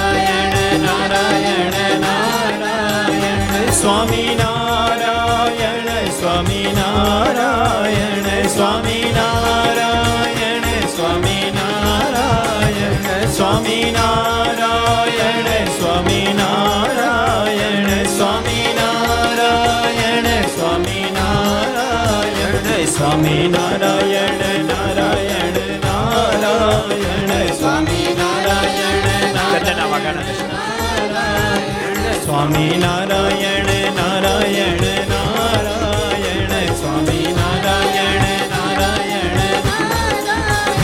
સ્વામી નારાયણ સ્વામી નારાયણ સ્વામી નારાયણ સ્વામી નારાયણ સ્વામી નારાયણ સ્વામી નારાયણ સ્વામી નારાયણ સ્વામી નારાયણ નારાયણ.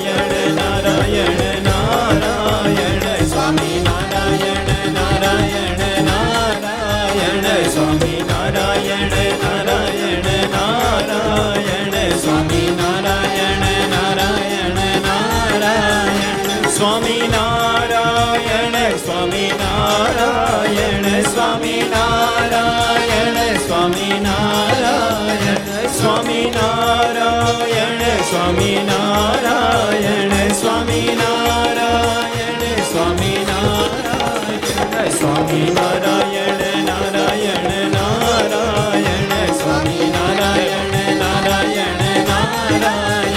સ્વામી નારાયણ નારાયણ નારાયણ સ્વામી નારાયણ નારાયણ સ્વામી નારાયણ સ્વામી નારાયણ સ્વામી નારાયણ સ્વામી નારાયણ સ્વામી નારાયણ સ્વામી નારાયણ સ્વામી નારાયણ સ્વામી નારાયણ સ્વામી નારાયણ નારાયણ નારાયણ સ્વામી નારાયણ નારાયણ સ્વામી નારાયણ નારાયણ નારાયણ સ્વામી નારાયણ નારાયણ નારાયણ સ્વામી નારાયણ સ્વામી નારાયણ સ્વામી નારાયણ સ્વામી નારાયણ સ્વામી નારાયણ સ્વામી નારાયણ સ્વામી નારાયણ સ્વામી સ્વામી નારાયણ